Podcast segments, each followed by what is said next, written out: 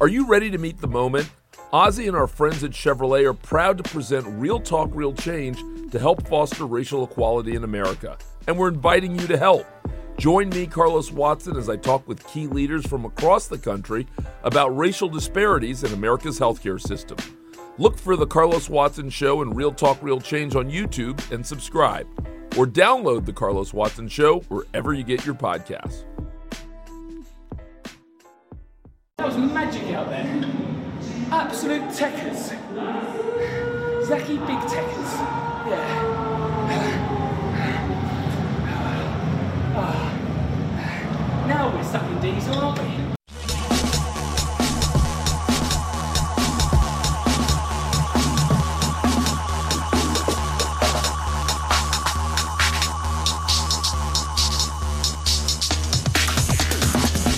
This is Spotlight, the official podcast of GRAPPL. I'm Benno. I'm Joe. And I'm JP. Oh, Joe. I feel so bad, Joe. You've been in the wars. Uh, there's no other place to start. Are you okay? Ah, I feel like um, David Beckham at the 2002 World Cup. My greatest, my greatest weapon. My voice is being his right foot. Damaged, but you know, I'm going all out there for my team, you boys, like he was for England. And I'm going to put a penalty past Argentina in a grudge match. And here I am at 50% fitness. Ready Oh to no, go. Joe. Have we got any like any idea where you got the bug? Was it Germany? Was it, Yeah, was it woke JP's up. fault? uh, work fault? Yeah, I, to be honest, I wouldn't put it past JP. It might have been me singing um, James Storm's music last week with That JP. was it. That was yeah. the killer, wasn't it? Just overdoing it on the uh, Johnny Cash listening. Yeah. um, yeah, I woke up when I was in Germany and my voice was fucked. Uh, I don't know what was going on in Germany, but something went on. Um, but yeah, here I am. Sounds like a dodgy story, that doesn't it? You may think that, but trust me, it was a pretty tame holiday. It wasn't lads, lads, lads. It was more um, Theme park, put it? theme park, theme park. geek, geek, geek. Yeah. Logs, logs, logs, as it turned out to be. Yeah, a bit of a Europa Park in Germany. That was a, a cracking day out. A bit like the Thorpe Park or Alton Towers of uh, of Europe, let's say. Um, got it's like a theme park that has different zones with different European countries and different themes. Yeah, and the uh, Is Britain still there? yeah, it's still there. We were discussing like what's going to happen with that once uh, things go down. Yeah, but still there, going strong. A Red Lion pub in the middle of Europa Park and a, a log flume, which is exactly the same as the log flume that used to be at Thorpe Park, which I was loving. Nice. Is Yeah. Thor- was Thorpe Park like your regular one? You were a kid from high school. We'd always go to Alton Towers, or like the budget version, lucky. which was Camelot. I don't know if you ever went to Camelot, where it was like middle age themed, uh, and the rides weren't as good. D- I think they closed down about eight nine years ago. Isn't that the place in the Cable Guy that Jim Carrey goes on a date? Oh no, that's like oh I can't remember what's the, there's like a whole film about that. Is there like one of the Black Knight films or something like that? Uh, no, this was like the shitty British version. They did all that, but it was mainly just bad rides. Um, I think it was in Cheshire. It's somewhere up here anyway in the north. But yeah, that was the one when you know when your mum and dad didn't fancy driving like the two and a half hours to Alton Towers. It's like ah, let's just go to Camelot. Uh, Thorpe Park was an hour from me. Still an hour now. So, yeah, that was our regular. Chessington, if you want to go a bit further, but Chessington seems to have become a kids' park these days. Paultons Park as well. That was near Southampton, but that was a kids' park as well. Yeah. Do you, do you ever take the lads any of these, JP? Is it a, is that a big thing? Legoland was the last place that I took them. Wow. Um, and but they were very little, and it's sort of does basically I should have just taken them to the fucking Lego store because in the end that was really what they wanted was to buy some Lego. So I should have just gone to Milton Keynes for it. but it was all right. Clutch Powers in 4D was quite fun. It was all right, but it's very sort of kid friendly. We went on a we used to go on like trips with students to Thorpe Park a lot because that was like closest from Oxford on this ridiculously sweltering day, which was hell on the way back. I don't know if you remember that. I do, mate. And the log flume had closed Yeah. down, so I was devastated. But I Oh, was glad to get on it part. this weekend. Exactly. But this weekend, I made up for it. I was elated when I saw that it was still open at Europa Park. Nice. Well, now we're sucking Good diesel. stuff. Yeah. JP, Zack Sabre Jr., confirmed listener. Oh, do you reckon? I, didn't invent the phrase. I reckon you did though. It's bit, I'd never heard the phrase until I heard you say it, and now Zack Sabre Jr. says it, and he's throwing in references to Ryan Giggs and all kinds of stuff in his promos. Definitely, a list. he's either he's either been out on the piss with you, or he's a he's a listener to the podcast. It's one or the other. if we see a picture of him like the can of Benno Lager, or like something like sort of a really good pale ale that Joe would like, or even um, trying to think in my case, Winter Pimm's. If he had that, then you kind what? of Winter Pip? yes. Oh, that was the you- Ask then Rev you know Joe drink can of choice. Then you know he's been listening. Okay. Yeah. Or a roast dinner. Mm. I'm going to force Yeah. feed you one when you come I to meant to say something. When we, were, Vegan when we were Riptide, I asked Michael Oku because we had a bit of a discussion, didn't we, about what roast dinner he likes. Asked him, and he'd chicken. He's a big fan of a roast. He said he, he'd he'd heard it. He was like a bit a bit sort of quizzical because I'd had a drink. Went up to him in the pub saying, "Silly question. Do you like roast dinners?" Amazing. To which he went, "Yeah." And then he was like, "Ah, good stuff. What roast dinner do you like?" And he just went, "Well, chicken." I was like, "Oh, okay, not roast beef." And he's like, "It's all right." Oh, We obviously then it didn't end as uncomfortably, and then I left once having the roast dinner knowledge of what Michael Oku eats. But suffice to say, he he says his mum cooks a really good roast. He's a nice lad. Was that at the was that at the same time? Cracking anecdote, isn't it? Talking to Curtis Chapman, telling him he looks like a young Matt Letizia. That was you saying that, it wasn't me. yeah, was that, I mean, it was at the same Oh time. Oh yes, the same time. Yeah. Yeah. The thing with Zack Sabre Jr.'s promo is he may not be a lister because a Ryan Giggs free kick. Come on, between '96 and 2003, Giggs wasn't getting a look in on free kicks. a Beckham free kick is what he should have been saying. Yeah, I think that's what he was going for. It's like when it's like when uh, Zack Gibson does like his promos about like Liverpool, and he do, you can just tell he's, he's he's not he's not quite following it as, as much as the gimmick would uh, would have. Uh, I know he's done a few Liverpool podcasts and uh, I made a couple of slip ups. Oh, has he? What's he slipped Everything's fake. Oh, I'm not sure. I've just I just heard that, but I'm not. Mate, I'm not listening His, to the not, his Anfield rap. knowledge of the Liverpool under 23s. Uh, yeah, maybe that's what it is. Maybe it's not that he hasn't got quite that hard, hard nosed uh, knowledge, but it's wrestling, mate. Everything's aware. Oh God. Yeah, it is, isn't it? Everything is a bloody work. So yeah, when I'm you kind of angry about. well, we'll we'll we'll, go up to McGull. Maybe we'll uh, we'll call him out when we when you come up to Liverpool, as well as squeezing in a roast dinner for Joe. We're going to take a ferry across the Mersey and go watch Tranmere. It's going to be a great Mate. great couple of days, Joe. I, I can't wait for the ferry across the Mersey, especially oh. with Gerry and the Pacemakers. Oh, they oh they play it. They definitely play it. Oh, I, I remember from when I was a kid. That I'm looking forward to that. The roast dinner, I will abstain. No. I'll sort myself out that day. We'll, we'll, we'll get you a roast dinner and then we'll just rock you around on the on the ferry across the Mersey and see what happens. Oh, Come on, mate.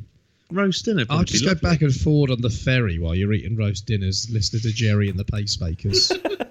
It's it seems uh, like more and more unlikely as well when we do do make that trip that uh that our mate Jeff Jarrett's going to be there. He was supposed to be over the next. He was over for ICW this weekend, and now he's been replaced by Kushida for reasons. Maybe we'll see Kush- Obvi- oh, Kushida na- at Prenton natural choice. I don't know why you're questioning it. Sometimes I just get the two confused. I think who's in this match? Just- when did Kushida win the TNA? It's not Kushida. It's Double J. No, no, you're Again. thinking of Jackie Palo. Palo.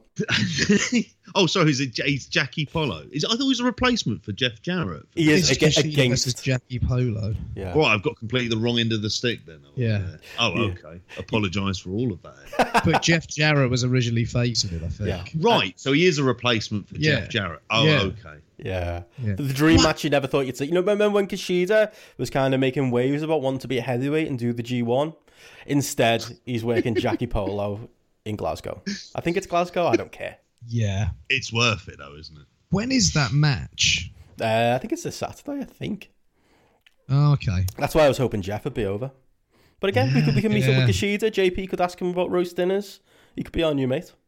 Do you reckon Kushida's going to do a tour of Liverpool then before he heads up? If he's stepping into Jeff Jarrett's mighty shoes, then I feel like he's got to. I, th- I think so.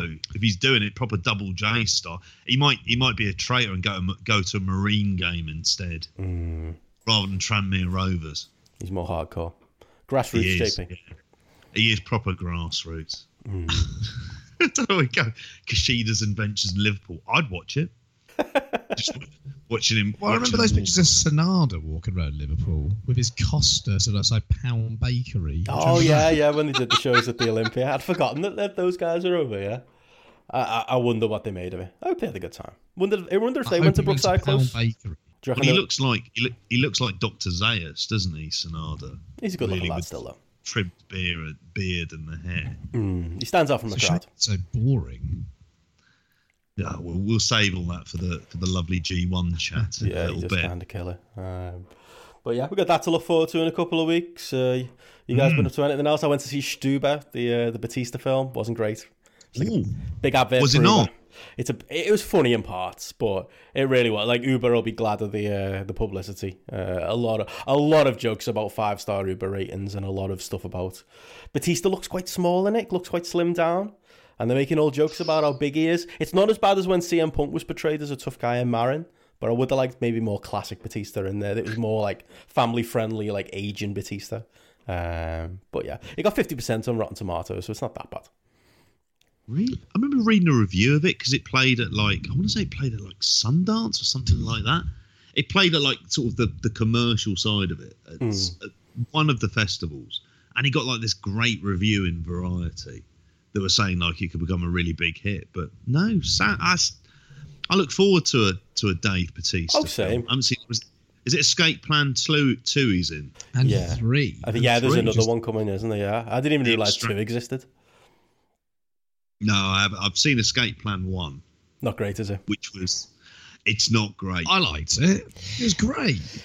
It's what the bit where Arnie does a suplex on Stallone in a prison. What are you on about? it's a big high spot, to be fair.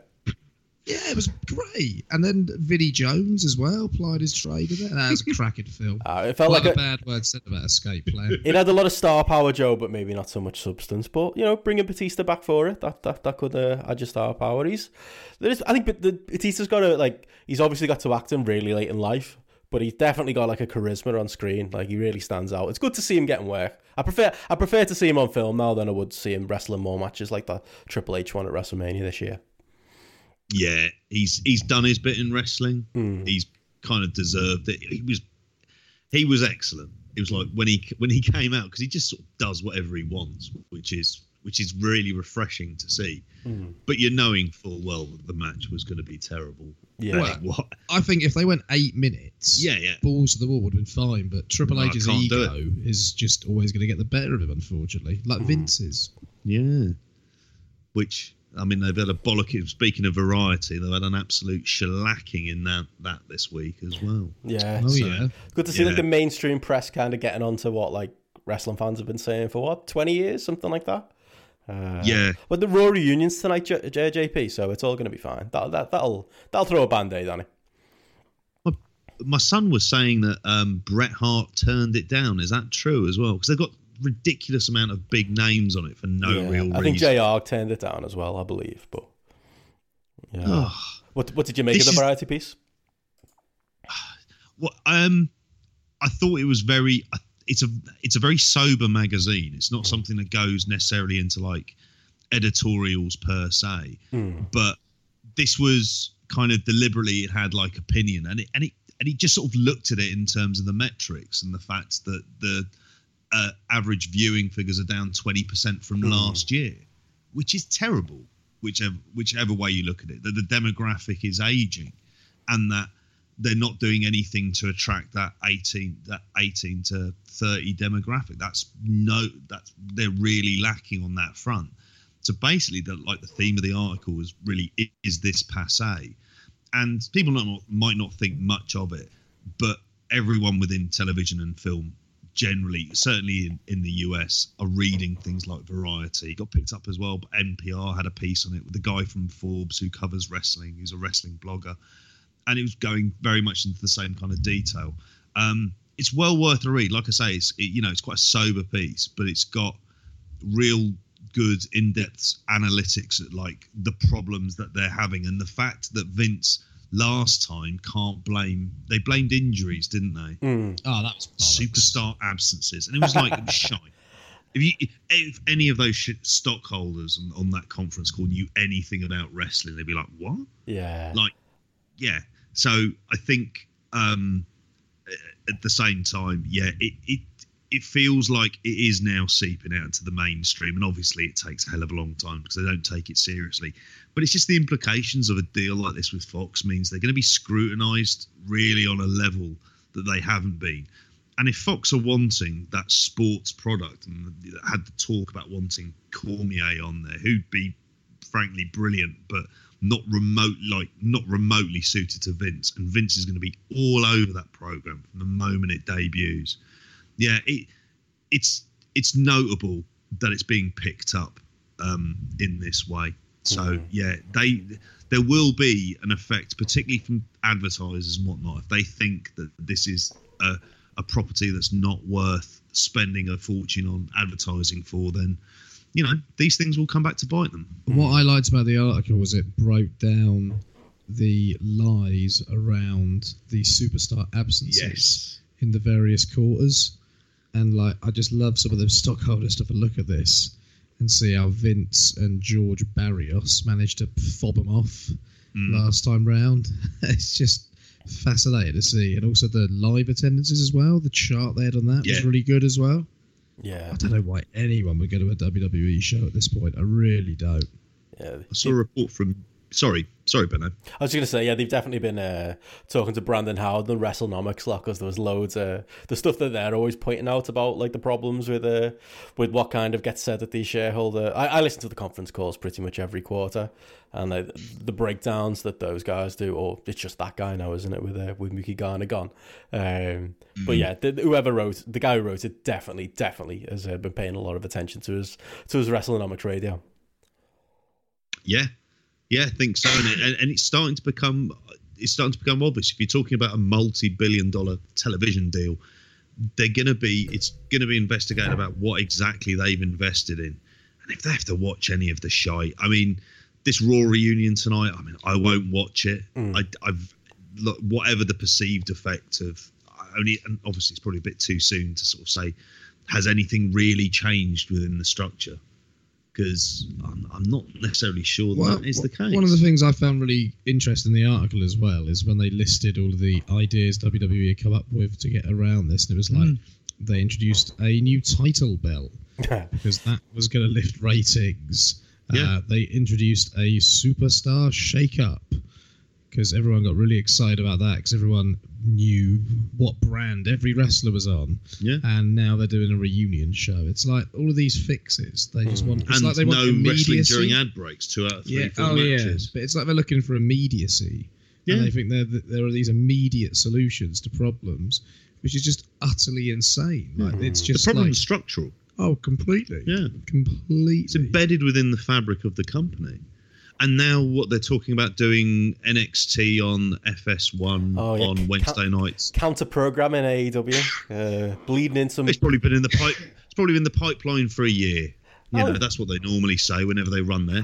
oh, we were doing this anyway. It's just a, a magic fucking coincidence. And they're also going to use main roster guys on NXT. Like I just That's don't want to see that. I no, I get that though. Like if, if you're gonna like try, if they did that with early NXT, didn't they? Like if you're gonna try and attract like a TV audience, I get that. Like bleeding some guy. It depends on how it's done though. I know you. You don't want to ruin the what's good about one hour NXT TV, but maybe if it's a temporary measure just to kind of bring some eyeballs on it. Um, although I do see your point. You know, NXT is its own fresh thing, and maybe you don't want to muddy that. And it's grown since that point where they were using like a Cesaro in the early days of NXT or a Tyson Kidd. Hmm. You know, I wouldn't complain if they brought someone down for a bit, but like a Tyler Breeze, I got no interest in that. Oh no, not that stuff. Yeah, that's it. Tyler, Tyler Breeze and is Apollo Crews on NXT now as well? I'm, I'm sure I read that. I couldn't tell you. I forgot he existed. no honest. idea. Is he still a thing? He should just go back.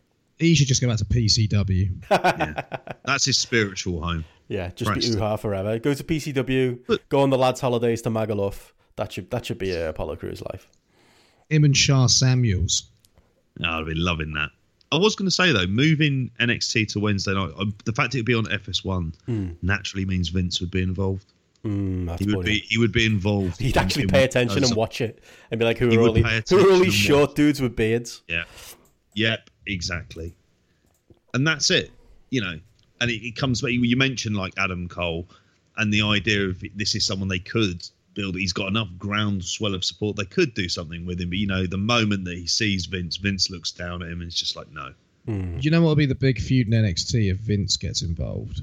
What's that? Dan Matha versus Babatunde. Jesus, Babatunde was shite though, wasn't he? Or they'll get on that um, rugby league player who's got that great name now. What's his name? Luke Menzies. Luke Menzies, I can't think. Ridge Holland. Ridge Holland. Yeah. No, they'll His they'll, Peaky Blinders look. Yeah, but a big ridge.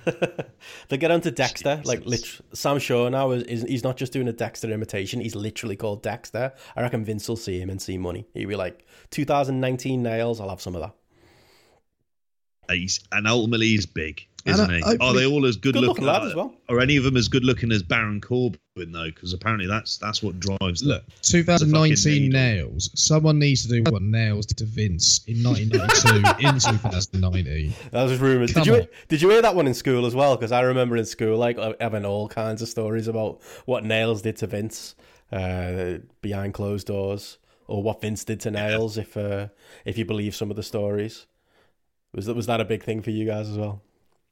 It wasn't as I didn't. I don't think I necessarily heard it at school. It was like something I had read about later on. Mm. So it probably would have been like sort of probably about sort of 93, 94 at that point. I would have read something around that because for me, I remember him being on WWF TV and then I mean, he turned up on WCW. The after, prisoner. didn't yeah, Was that his name? yeah, the prisoner. Yeah, it? yeah, yeah. I was shit scared of him though. I had the figure, like in his in his great orange jumpsuit, but like whenever he was on TV, like there weren't many wrestlers. that- Him and Zeus were the two wrestlers that scared the shit out of me when I was younger. I think with, with with the two of them, it was just like the the grimace into the camera. I think that's what really got me. And Nailz with his uh, yellow teeth and stuff, uh, predating Isaac Yankem.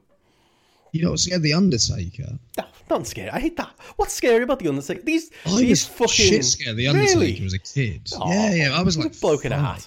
It's me, Mark, in a hat. But mate, I'd never seen Mean Mark. Yeah. that point in time. me, Mark Callous, mate, was staple of WCW. He. I vaguely remember the Undertaker Yokozuna feud when I was a kid. I just found Undertaker really scary. Was this like '96 or so? 94, I think. And I also remember the Undertaker versus the fake Undertaker thing. Oh, yeah. I don't remember the match, but I think I remember like bits of the feud. Hmm. 'Cause, like, I don't really remember matches when I was a kid. I just Yeah. remember like moments. I remember the match. I remember the silence of the match. Yeah, I just remember being quite scared seeing two of them at the same time. You wouldn't have been, mate. You'd have you'd have been fine. You probably would have been bored like the rest of Yeah, us. I, were. have never got it with Undertaker. Yeah, I think I think maybe again it was it was a thing that you know he, he was clearly ginger as well. You know myself being ginger, I was like, I can't be scared of this guy. Uh, he never creeped me out. None of the villains ever creeped me out. John Gonzalez was just funny uh, when he came in. Uh, yeah, Yo- Yo- Yokozuna was was more like you kind of laugh at him.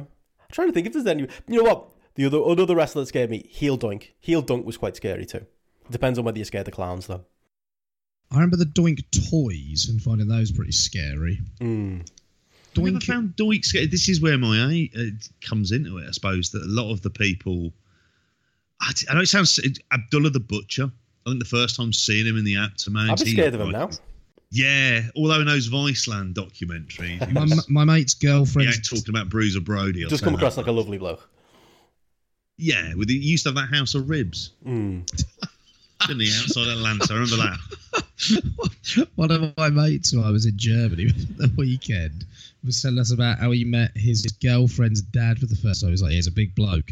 Showed us a couple of pictures of him together. I was like, he's Abdullah the Butcher. To which all of my mates were like, who's that? so, yeah, I showed them. Yeah.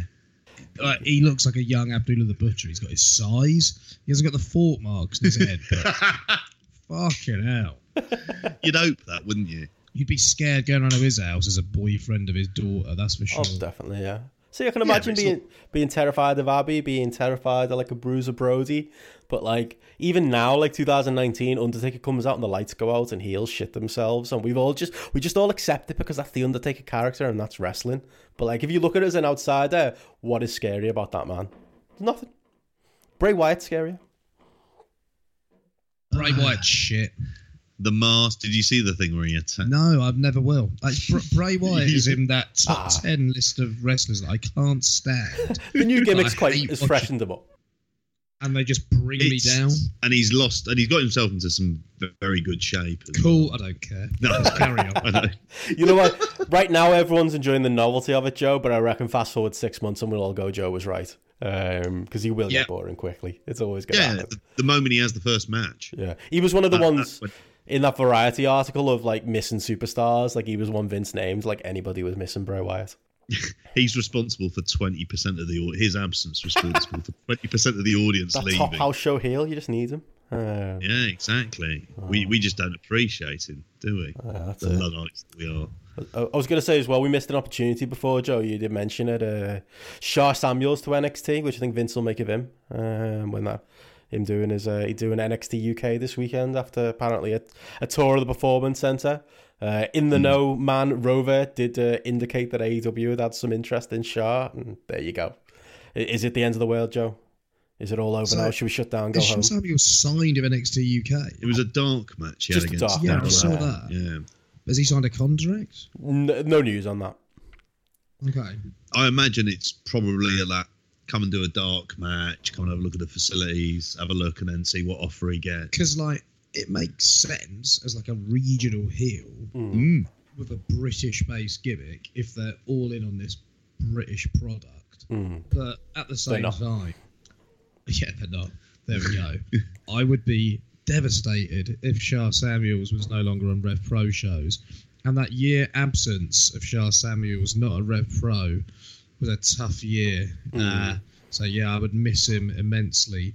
But I sort of get it from his point of view. Oh, absolutely. He's at an age where you sort of think, ah, just give it a go. You never know what might happen. Um, I'd love to have seen him in AEW. That would have been great. Him, and Big Tone. That would have been awesome. he could have fit the British. but at the same time, ugh, He could have met the British criteria instead of Jimmy Havoc. I think I think I'd rather see Sha. I'm just imagining that. He'd work very well on a pre-show for for AEW. if Him they and were to do that. Luchasaurus against one another. I'd watch that. Marco Stunt and Sha Samuels against Luchasaurus and Jungle Boy. there you go. That could work. Yeah, you'd watch that. I mean, I, I think it's it's like it's just like Joe said. I mean, it- for him as a as a move, this is kind of like the perfect move if it happens for him. Hmm. Because I imagine as well, if he's having to attend the performance centre, he's not a million miles away from there in the first I think place. he lives in Ilford. So yeah, yeah, so it'd be very close by.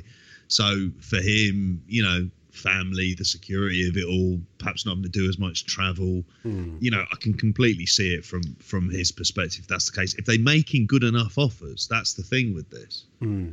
And if, if it's going back onto what sort of remember the seems like forever now, but the times when those uh, the kind of deals that were putting out there and some of the the figures that you were hearing, and it and it, it was enough to kind of get by on, but you know, not exactly a lot of money. So hopefully, if, it, if this is one of the benefits, it means that someone like Sha Samuels, just by virtue of having AEW interest, can get a good offer from WWE, where he's kind of financially stable. Then you know, good luck to him. It's the t- it's the best time for talent at the minute to actually probably get paid Yeah. what they should be earning. Yeah, and someone like him as well, where like I know Joe might say differently because I know you're a big fan of the the Bodum team, but Sharp, I know he's he's kind of you know typical of a of the situation right now that you know literally anybody with a, a little bit of interest, while it's good for the wrestler, getting snapped up probably isn't good for fans of the alternatives. But I don't think there's a you know if Sha Samuels gets snapped up, there's not a huge amount you're missing there. I don't think from the British Indies. He's he's paid his dues. He's had his time on the Indies. Every promotion the likes of Progress, etc., have had their opportunities to use him and maybe haven't, or you know, he's done pretty much everything he could do. He's not the type of wrestler that, mm. yeah, you begrudge and go, oh, I'm gut to these left. Or maybe Joe would. Oh no, I wouldn't begrudge him at all. I would miss him. He's a great wrestler on any show. I think he's a great addition to any card he's on, and he gives every card he's on hmm. something unique because he's different and he stands out and he always gets over. But I get it from his point of view. Yeah. Yeah, it's just a shame he's going to go away on to Wednesday nights where nobody's watching. Um, that's the biggest problem. Like even even this week, like I, I don't know if you saw the uh, the promo. Uh, uh, Gibson and Drake cut about uh, appearing on that next Progress show, and Aussie Open just basically just replied to them, going, "Oh, great, yeah, I suppose nobody really." It was uh, Mark Davis, wasn't it? I don't know if you saw it, JP, who just said that yeah, they must have realised nobody cares what they do on Wednesday nights, so they've come to be relevant again. Like even in Progress now, the NXT UK being just completely unimportant, non-appointment TV uh, is canon and part of story. That's pretty incredible. I mean, one of the things I was going to pick up, I mean, because I managed to get to see that Ilja Walter match, but the Mm. announcement for the that he was NXT UK champion, and this like it seemed to me like it was a pretty much very much heavily booing WWE and NXT. Did they come UK. across it there on the VOD? It did. I thought it came across. Oh, yeah, that's good. yeah. The crowd sounded pretty loud on that. So I haven't seen what what Mark Davis has actually said. That's that's kind of caught me some on the hop. But it Yeah. but it is, isn't it? I mean, even the latest set of tapings mm-hmm. didn't necessarily seem particularly exciting. That people in the audience who went live who, who probably enjoyed it. But from what I saw, it looked like more tapered off buildings with large swathes of curtain blocking it off. Mm-hmm. You know, setting up matches and st- you know that I've already seen before. It looked completely uninteresting. yeah, Hmm. didn't look like anything I thought. "Oh, I need to be seeing this. If you get Matt You know, Riddle in the UK and JP's not interested, that's when you know there's a problem. It's it, it's but because ultimately it just it's meaningless. There's no kind of what he was. I know he was involved in a six man tag on one of the nights, and it was him and the Street Profits versus Grizzled Young Vets and Joseph Connors. and I'm just like, Is that a real match? Like it's wacky. Like it's not really, really wacky. Not DDT wacky, but wacky. But yeah, at the same time, I can't be excited by that. It's good to know Joseph Connors is still about. He's- I saw it is. that there was Apparently, he's also doing good things in Tidal. Sure. Yeah. I also saw there was a tag team, uh, Chris Hero and Saxon Huxley in one match. It was just like, right, What the this is a thing. what the fuck is going on over there? Yeah. What was what's Mark Andrews and Flash Morgan Webster's tag team called? I saw like No. South Wales subculture or something. What? Yeah. I'm sure. Is this a thing, that Benno? Uh, Yeah. I've not heard it, but yeah, it sounds about right. I'll, I'll look this up. That has got to be one of the worst names for a tag team I've ever heard. Like, I'm trying to think of other bad tag team names. Fortune in TNA. There Oh, you go. come There's on. one. There was there was four of them. Sports Entertainment Extreme from TNA. VKM, VKM's a bad one. Voodoo Oh. Kid Mafia. The, vo- the Voodoo Kid Mafia. the Voodoo Kid Mafia. Yeah. But yeah, South Wales subculture. Fuck it out. It, it's almost Oh, as bad I'm- as Do Not Resuscitate. Oh, there's another one. Yeah, yeah. But it never made any sense. Like, why are they like? There's no, I don't know. There's not even a kind of link to it at the moment. But yeah, I won't be watching NXT UK anytime soon. I'm seeing if I can find it on here now. Looking for- Uh, I'm looking at something that's on the the. Uh, can't see the name of the tag team on here at the minute. People will be switching off now, mate. Oh, You they really scroll- will You do, scrolling for your phone. That's, Sorry. that's it's probably not something worth stopping the show for. To be fair, like, Yeah, No, that's what all everyone's right, here for. I'll leave it. I don't care. I want to know now. okay, well, tune in and maybe we'll get it to you at the end. JP, what was Ilja Walter like? At least, did you like that? Was it any good? Um, I liked Ilja Walter. I could understand why people were really high on it. I mean, I saw on the app it was mainly around sort of four and a half. I was a little bit low. I was like four and a quarter. It was fair enough. like very good match. Crowd were really into it. Felt like it was kind of. I haven't seen the match against Jordan Devlin yet, but it felt like the kind of coming out party as well. Hmm. And they're playing up as well on commentary about how Ilja's the one person who's got Walter's number in this, and he's beaten him four out of five times. So it was some really, you know, really good stuff. Um, yeah, thoroughly enjoyed it. Um, Ilja looked like a good reception afterwards, but I, could, I mean, you said at the time it was like it was the the match on that show, hmm. and it really was. I haven't seen any of the rest of the card yet at all. I did spot where you were at one point. I noticed you were looking at your phone as well during the main event. lazy so step it up. Look, mate, I can, I can I can multitask. I can make notes and I can watch at the same time and I can tweet. It's possible. Can you? Can it's you? no, I You, really. you haven't you haven't really watched a wrestling match in years. the big four, just a big act you put on. I don't think I've watched the TV show in years. I can't like it should be its own category on Netflix, like just you know shows that you just watch but you don't watch because you're on your phone the entire time.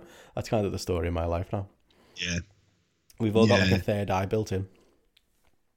I find I, mean, I end up watching lots of news stuff, and I find myself doing that because sometimes I just can't stare at the faces of Tories. Mm. So I just think I'm I'm gonna look at my phone instead. Yeah, that's the how I felt news- at the progress show. Oh, Yeah, exactly. So yeah, Hey, but as, as a really good fun match to watch, I'd recommend you see it, Joe, if you get a chance to see it. But it was really good. The the issue why I wouldn't have gone higher on it is it for me, even though it was dramatic in and of itself, it didn't have the stakes still. Hmm. Partly because Illy was what the title contender because of the result on the day before.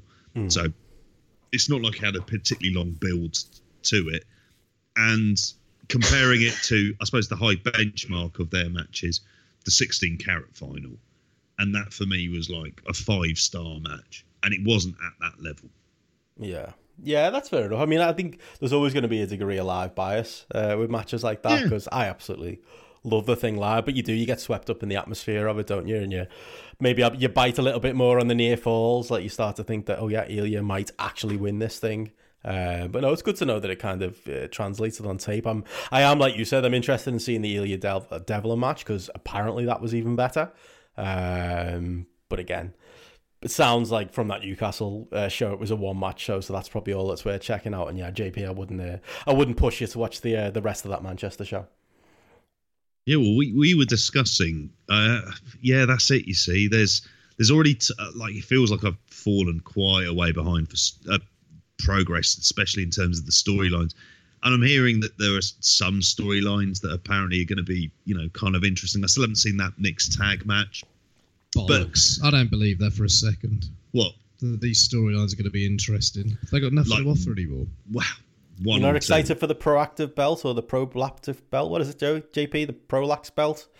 The what? Th- their DDT. Prolapse belt. I fucking hope. The, did you say the prolapse lapse bout? That's what I heard. I just can't remember the name. It's the, the, the belt where they're like basically imitating the uh, the DDT Iron Man belt, where the winner gets it. it's replacing the Atlas belt, and the winner gets to decide uh, what the stipulations are going to be going forward. And then a lot of people kind of said online, well, what if the winner decides, well, the can't, you know, it's a only I can win match, or the winner decides I'm just never going to defend the title, and that's the the gimmick for this title. And then Progress were like, well, you know, we do actually have the final say. Um, very progress idea. I don't know if it's a good one or not. It's interesting, but I don't know whether I trust progress based on what you were just saying there, Book and Wise, to to stick stick the landing and make it a, a good idea long term. Right, DDT may use it. Do you know what it sounds like to me? Go on. Russo. It is a bit Russo. It's a bit. It's got Russo all over it. Glenn, you loves his uh, mid two thousands WCW. Uh, uh, Mid two thousands, mate. WCW was a long. Yeah, Come on. It's it's the Proteus belt. I nearly said the Prometheus belt. It, this just sounds like the kind of shit that three mates sat around in a meeting room going, "Oh, this sounds amazing," slapping each other on the back, reinforcing one another's shite idea, and it would just be rubbish and uninteresting. Well, it was something that I remember. uh, I'm trying to think of a friend of the show, Mark Buckledy, had said about this about having a secondary title that, that doubled up as a as the like the DDT one where it could be defending. Now, obviously, within the world of DDT, it works perfectly, but if it might kind of meant a sort of different genre of match, there could be hmm. something within that. But yeah, it, it's it's a secondary title for the sake of having a secondary title. I don't like gimmicked titles. yeah, I can't think of any apart from the WWE Hardcore title when I was a teenager, which I loved at the time, especially when like the headbangers were chasing Crash Holly through soft play like facilities and McDonald's and stuff. That was great. before Beaver Cleaver. Uh, no, it was post Beaver Cleaver. Oh, was it? Yeah, he'd been Beaver Cleaver by that point. Sorry, what the but fuck by the way, we're recording and it's really hot. But apparently, it's just so look, my road outside on the balcony. It's some of the noisiest fuckers known to man. So sorry if this is being. There's an up. AA van. I think someone's broke down outside. Oh, for fuck's Yeah. sakes! Anyway, um, I'm not closing the door because it's just too too humid at the moment. Yeah, I can't stand gimmicked titles. Yeah. Um, I just think the gimmick becomes the title, becomes the match rather than uh, the title seeming like sort of important. It's Mm. a gimmick that becomes important, and yeah, I, it's to me just as another nail in the coffin of progress. And yeah, I'm judging before it's happened, but it sounds awful, and I've got zero interest, and I won't be watching. Uh, I was going to try and play a game with you, and because they got a card coming up this Sunday in Camden, uh, an electric ballroom show that's still not sold out the week of the show. Um, I know people were saying saying that there were seated tickets still available as, as late as last week, and the game I was going to play was guess who's facing who, and you could probably have named it, but actually it's not that predictable anymore because the kind of just the cards are just all over the place. Like the the cards, Travis Banks against Ricky Shane Page because of course it is. Um, Michael Oku's uh, facing Erie. Lucky Kid's facing Paul Robinson. CCK are, are facing the new South Pacific Power Trip, and it's uh, so it's like a, it's like the uh, the old school CCK versus budget South Pacific Power Trip. Aussie Open defending against the Grizzled Young Veterans, and that's about it really. Like there's a Do Not Resuscitate tag, and that's like the extent of the card. Like pick a main event out of that. Like what's the where's like like I, I saw like Matt Dagnall of uh, the Indie Corner did a tweet where he was saying like I think Progress had tweeted you know about you know how great this this card was looking and so many questions to be answered and it was like you know the the questions are like where's Walter where's Jordan Devlin where's Travis well Travis Banks is? Where, where's Ilja where's like where's all where's David Starr who's like the number one contender for the Jordan show? Grace, the women's champion, where's she been? is she the women's champion I had no idea Yep. you know what I mean? It's like such a weird scenario, and they've literally, like I said, we said earlier, they've drafted in the. Apparently, the Grizzled Young veterans had, had left Progress, and now they're coming back to face Aussie Open. I don't even remember them leaving um, to add a bit of star power to the show. Like, pick a main event out of that, Joe. Is there anything there that's, that stands out to you? As yeah, that could go on last. No. No, it's it's Ricky Shane Do- Page, no. Oh, don't. He's a cult following that gets. I don't get him. I don't get it at all. it just seems to yeah looking at this like we were speaking about this before uh before recording it's like we both in theory could go to this show and i've just been looking and all the seated tickets are sold out but if you wanted Oh, to good. you can buy six standing tickets now if you wanted to that's the maximum amount you can Shall we all go? The three of us. We'll. Who who else can we take? if i decided to go Grapple it would be trip. on the day but even then like you read out the card to me i'm not sure what i'm be traveling down for Mate, you got better stuff to do on Sunday. yeah like we were even saying like it's Look, you could cook a We won't- roast dinner. yeah that's it. You it could eat a roast dinner. I can come round, complain about how bad the roast dinner is. rather than go progress, you might eat that roast. Watch a bit of G1. I'd rather have a roast than get a progress. Should we let the at this listeners decide? Does, does Should, it, should should Joe eat a roast or go and see progress? I think we know what the listeners are going to pick there. Uh, Does Joe going to want to go and watch Do Not Resuscitate against the NIC, who's apparently Charlie Carter and Oisin Delaney? Don't even know who they are. Um, or does he want to have a roast? I think our listeners are going to go with the roast. yeah, I, I get the idea of someone like the NIC being on there. Actually, just in terms of you're going to be rebuilding the shows and rebuilding the card from the ground up and using new people, and they're Oh, Irish are they? team that are on the, are on. They're a team that are have been around for a long time. I think one of them is. I want to say I don't know if both of them are. Hmm. One of them's um yeah, it's called Oisin Delaney, I think it is. Oisin Delaney. I might be getting his name completely wrong. I should know that.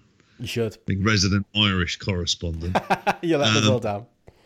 but yeah, other than that, like they're the kind of people they should have on those uh, undercards. That's what they're going to have to start doing, and, and in order to be rebuilding. But it's whether or not they got even the time for this Mm. to to go through that kind of mammoth process that have to do with entirely rebuilding the roster.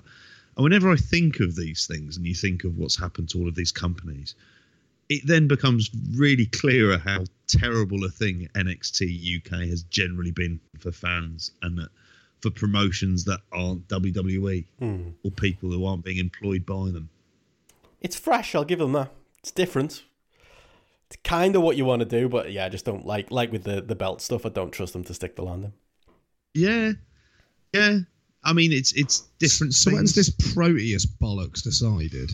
Prolapse. There's a rumble at the Ali, at Ali Pali, A Royal Rumble. like every ninety seconds. Oh, that sounds kind of cool, but I don't want to go. Remember when the big September show was a big deal? Yes. Remember when Manchester Yeah. shows were a big deal? Like JP said then, you know, it's like it's it's a it's a it's a uh, this year at this point it looks like they're only going to be doing one Manchester show. Remember when Progress was all about you know, breaking new ground in new areas and making the September show bigger every year. Um, and now you get me at a Manchester show and I'm looking at my phone more than the show. That just tells you everything, JP.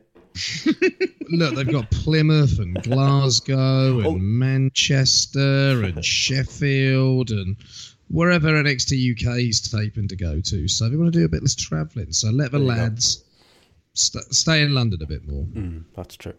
Uh, although I would say, JP, I've seen you do worse things than look at your phone during matches, but that's uh, That's probably true. uh, I'm really scared when you said that, but then the number of things came to mind. I'm like, have I done that show? Quite possibly. Talking about guy. cameramen during Zack Sabre Jr. and Will Ospreay. Was he a nice bloke? Yeah. Good old Bill. Yeah. Bill. Any- Yeah, good old Bill. oh, amazing. Um, I'll leave it out. Yeah. Uh, the other thing I was going to bring up as well before we move on to kind of our, our G1 section, I was going to talk about the uh, the news that uh, it's probably a minor news note, but that uh, CM Punk got announced for Starrcast. Does that give you any hope that he's going to turn up at AEW that week? He's the, he's the ultimate troll. He clearly knows that's what everyone's going to think now. Uh, it's in Chicago. He's doing a live thing on Fight. I don't think I'll have the fight books left at that point. JP, I'm down to 99, uh, so I don't think I'll be able to support the uh, the shoulder programming of uh, of All Out uh, after I've run out of my fight books. But do you reckon? Uh, do you reckon there's any legs in that, or I don't know? It, it could happen. It'd be big if it did happen. Ah, He could be there. He could be there, Moxley, for the, the TV show launch. Apparently, apparently, there's like a big announcement happening today, isn't there, with uh, AEW and TNT? I assume it's the TV schedule. If anything comes up, I'll mention it on the show as, as it happens.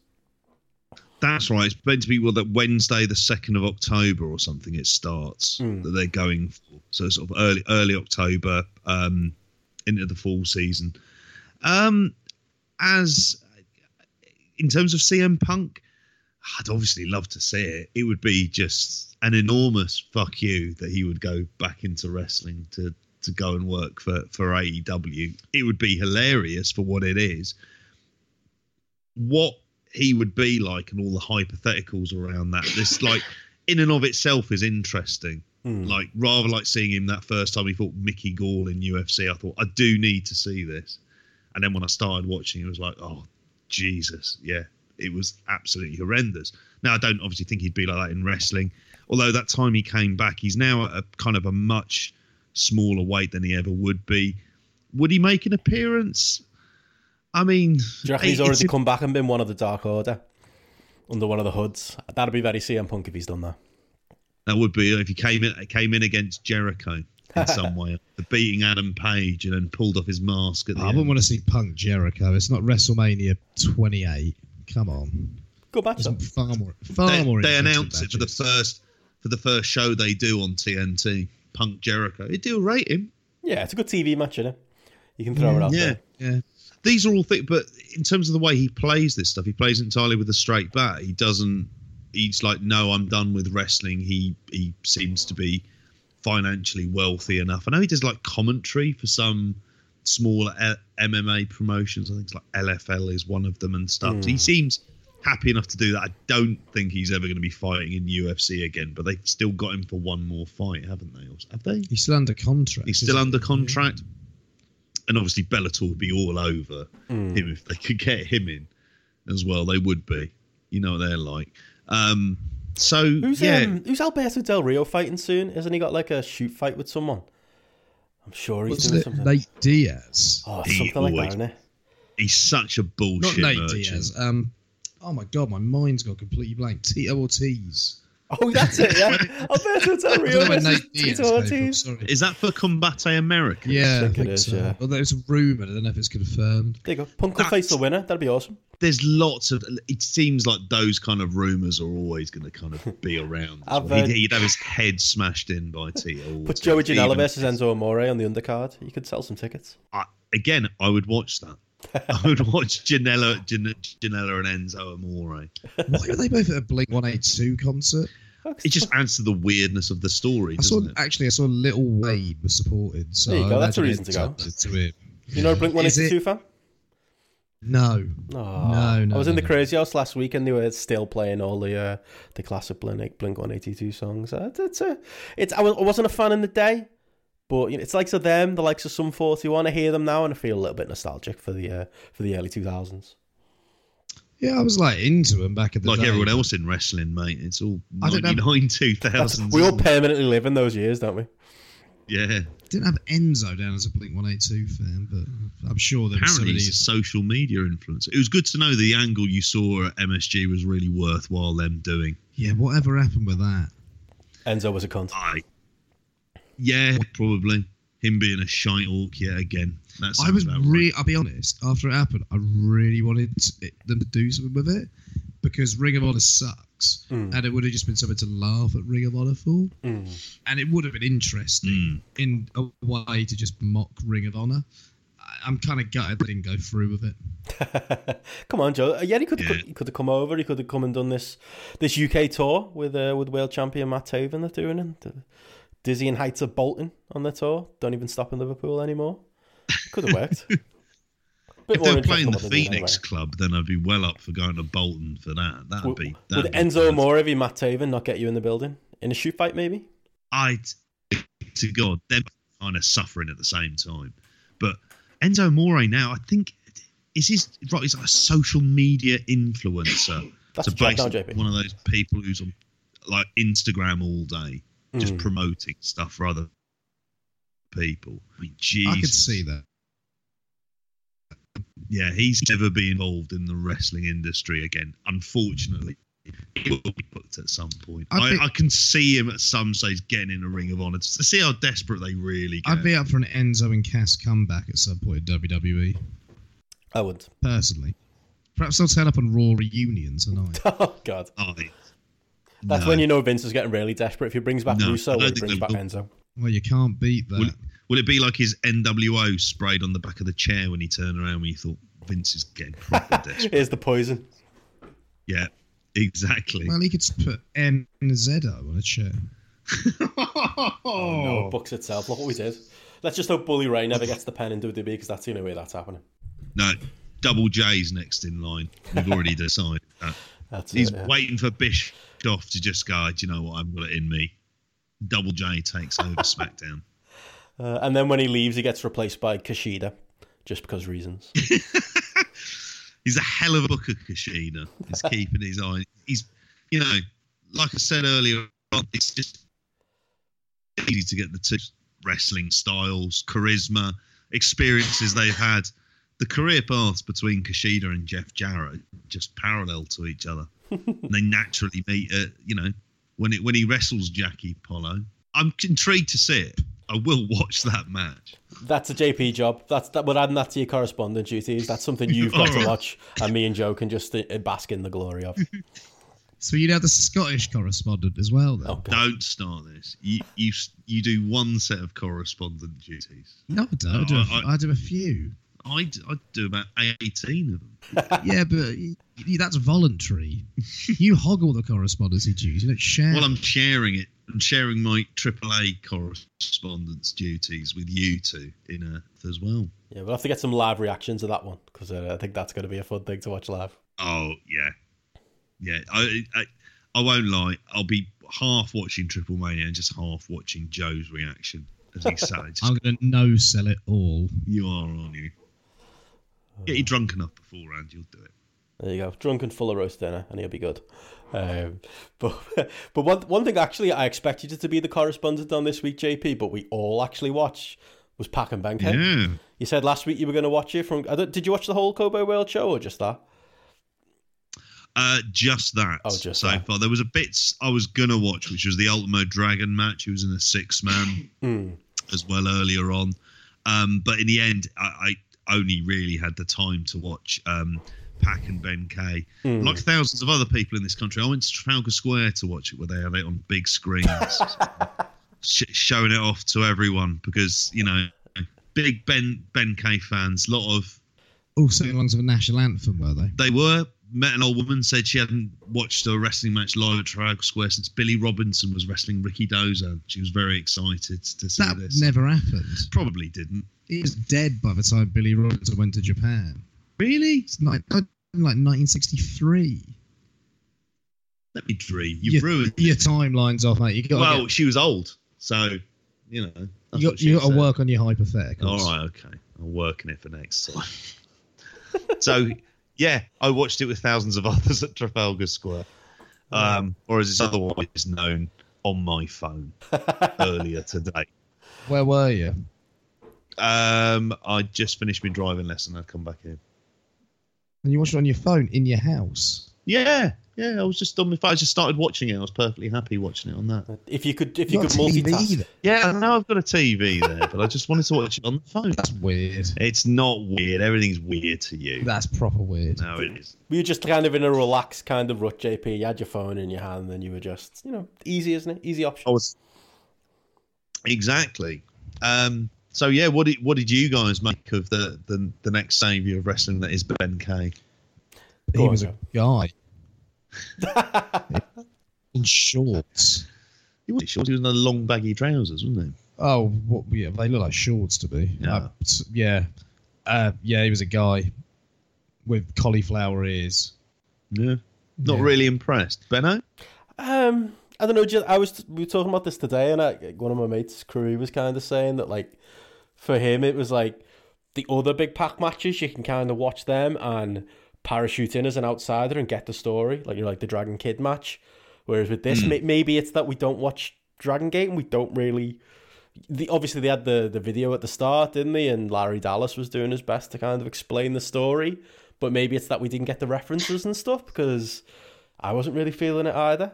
Um, I saw people cut, raving about it as a as a fantastic match, but I think maybe I don't know. Maybe I'm with Ben-K as well. Maybe you need to know the story of Ben-K getting to this point and getting this big win for it maybe to resonate more than, than to be something for for people like us to parachute in on.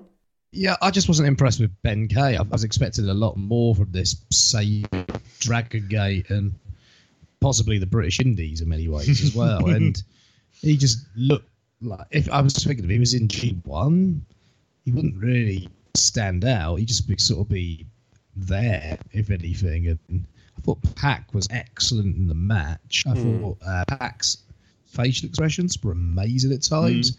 I love what he does during the national anthem as well. Yeah, that oh, was he's great. He's so good. Sort of faked him out, didn't he? Yeah, yeah, and paid off what he did against. uh, Was it Casey? He did that against as well. Yeah. Uh, but also, he's clearly got a bit of disdain for the, national, Yeah, okay, yeah. for the national anthem, like myself. So, yeah, that made me like it a little bit more. Yeah. Uh, what did you make of Yeah. it, JP? Were you a fan? it wasn't as as great as I, I, I thought it was going to be. For me, there was also just a, too much interference as well. At that point, that kind of took me out for a bit because in some ways, I know what the story they were telling. It was much more about him getting over the members of uh, Red, the the faction that that Pac's in RED. So it was about him sort of battling the odds with that. And at that point, it felt like a very old fashioned match in some ways. And that hmm. kind of took me out of it. And there were spots he did where he duck under the double clothesline from the heels and then he speared both of them. And it was like stuff that I thought was out of really WWE and not really what you're kind of expecting from Dragon Gate necessarily, or maybe what not I'm expecting from Dragon Gate. And that's hmm. not to say it's a bad match, but it's I'm glad he's not Dragon Gate champion anymore. But yeah, it just didn't hit the heights that I led it. I, I thought it was going to go to. It never did they hit that next gear, did they? Like I went three point seven five on GRAPPL. Not that I'm saying it was a bad match, but I don't know. Yeah, No. big big main event ma- match on the on the big show. Yeah, maybe I did expect more, and maybe it was. Again, one of the first times I've seen Ben-K. I don't know. That makes me a treasonous to certain sections of the internet. There's just uh, ten very angry Dragon Gate fans listening to this show right now, shaking their fist. But I'm just not a Dragon Gate fan. And yeah, I mean, I am guilty of being one of those people. Uh, the kind of the big story coming out of this is great. Pac hasn't got the belt anymore. I'm going to see Pac do more interesting things outside the Dragon Gate now, rather than being what the Dragon Gate fans would be, which is, you know, what a well told story, what a great title reign. Pac def- protected himself. They told the story from start to finish, and it meant something when he lost the belt. And yeah, all I'm thinking is, oh, cool, he can lose in Rev Pro now. Oh, cool, he might wind up in AEW now, where I can see him in in some matches that are maybe you know of interest to me.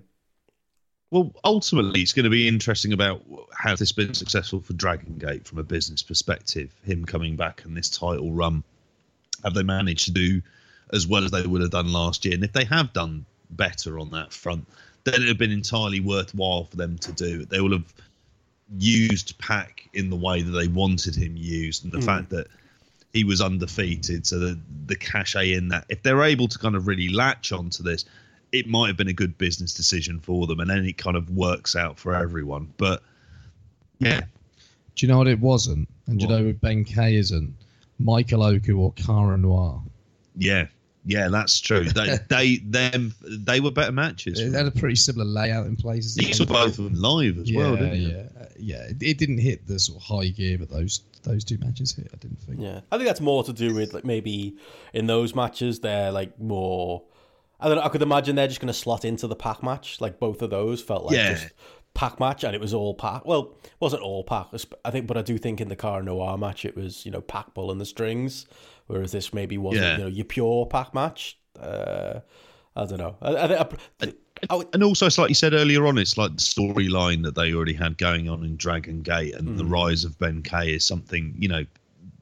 The Oku matches and the Cara Noir matches don't have to sort of carry that weight. That yeah, no, of course, of course. Yeah, I get, I get that.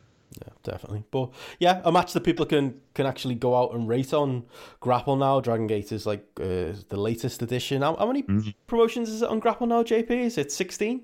16. Ah, yeah. 16 promotions up on there at the minute with, mm. with the promise of more to come. Mm. And Gareth gets occasional hassles for like, why haven't you got such and such on there? Why haven't but, you got Portsmouth Pro Wrestling or why haven't you got like yeah, Stockport Pro on there. Uh, there's only so much you can do. He's a one man uh, army, isn't he? Uh, getting all this stuff up, like the G1. Yeah. Like uh, getting though, just getting that up, like that is a, a battle in itself. Never mind getting all the, the stuff up from the uh, the various promotions. But yeah, you can you can go on there. You can leave your, your ratings for Pac and, and Ben-K. What did you guys give it by the way? I said I gave it three point seven five. Um, I went four. You go higher? I went four. Oh, there you go. You're higher than me on it then. Yeah. Uh, if you see it, it's it's it's a it's a very good match. Mm.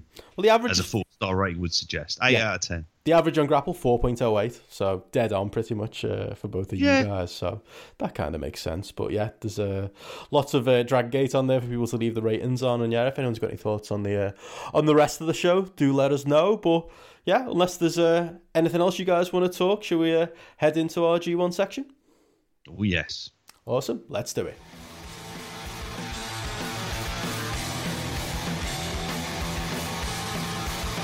G1 Climax 29! Now we're Diesel Actually doing his Spurs Champions League run to the farm of the, the dream.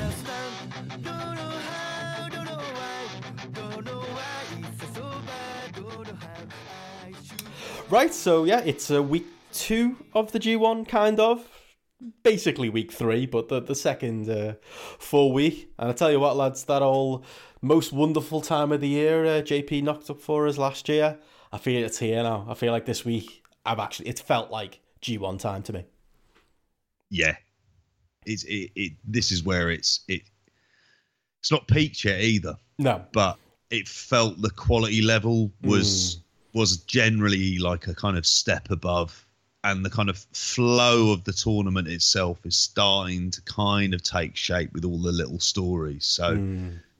which is pretty much happened last year and i've been thinking a lot about this in terms of comparisons with last year mm. and seeing some people say this year's tournament is slightly better which i can see it kind of i suppose either way that it's it been better so far or it's a better laid out tournament um it, it, I think it's very, very similar generally. All of the top end is probably very similar, mm. but I actually think that the bottom end of matches, there were more last year, and we brought it up before. The matches, say, with Yoshihashi in, where I wouldn't be particularly interested in them.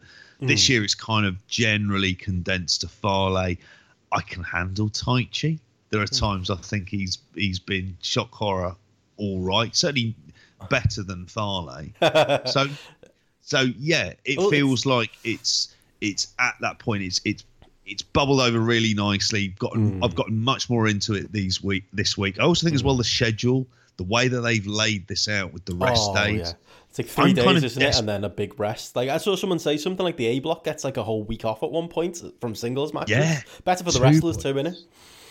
Two points, yeah, yeah, happens Yeah, because you think Dallas, and then there was a week off there, and Course, then there's a yeah, week off now. Yeah, so Yeah. uh, the likes of Ospreay and Ibushi, perfect. Oh yeah, gives gives gives them a chance to rest up and yeah, like you said there, JP, like the you know, there's always the low men in the tournament, but instead of it being Makabe, it's you know the people who are kind of grown when they come out, especially in the A block. It's Evil and Sanada, and you know if that's my big complaint, then it's going to be a pretty good G one.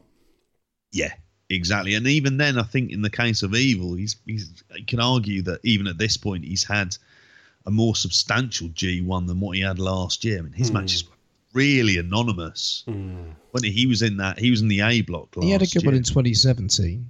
He did. He had the match, the the match with the card, but last year's one he was very nondescript.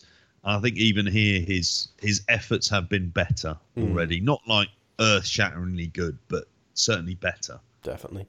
Well, yeah. Well, let, let's get into it then, because I think maybe a big part of why I think this week's felt more like G1 is you said, you know, similar to last year. A big thing is that, you know, this was a heavy A block week, and the A block is definitely the stronger. I've got so many more things to say about these A block matches than I do the on the two different days than I do the B block sandwiched in the middle.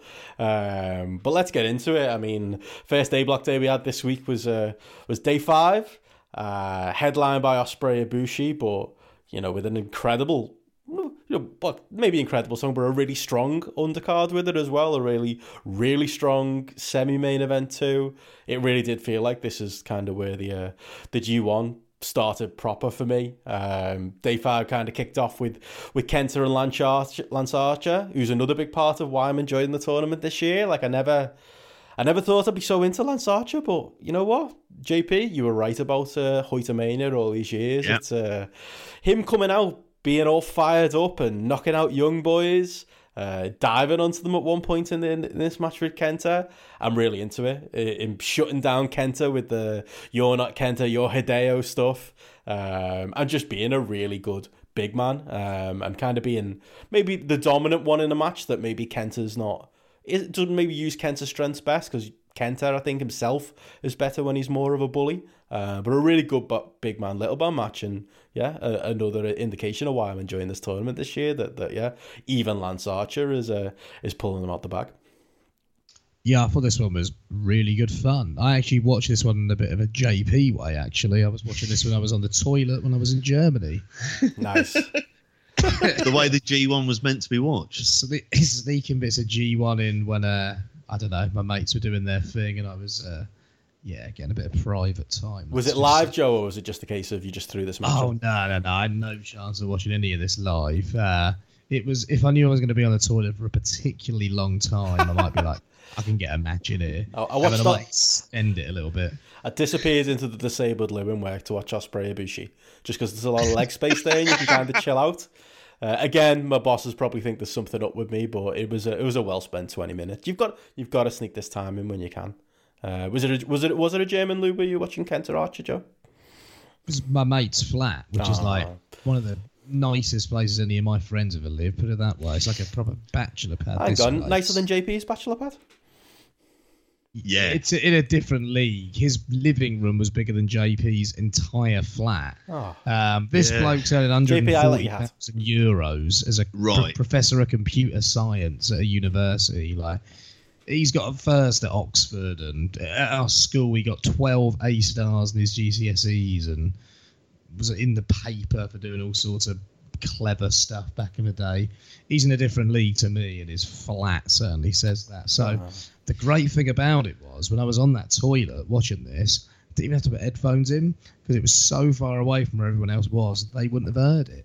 So that was what I was loving about it. Were So you there no questions about that wrestling stuff that I like or anything. So yeah, and it added more to Lance Archer's performance in this match as well.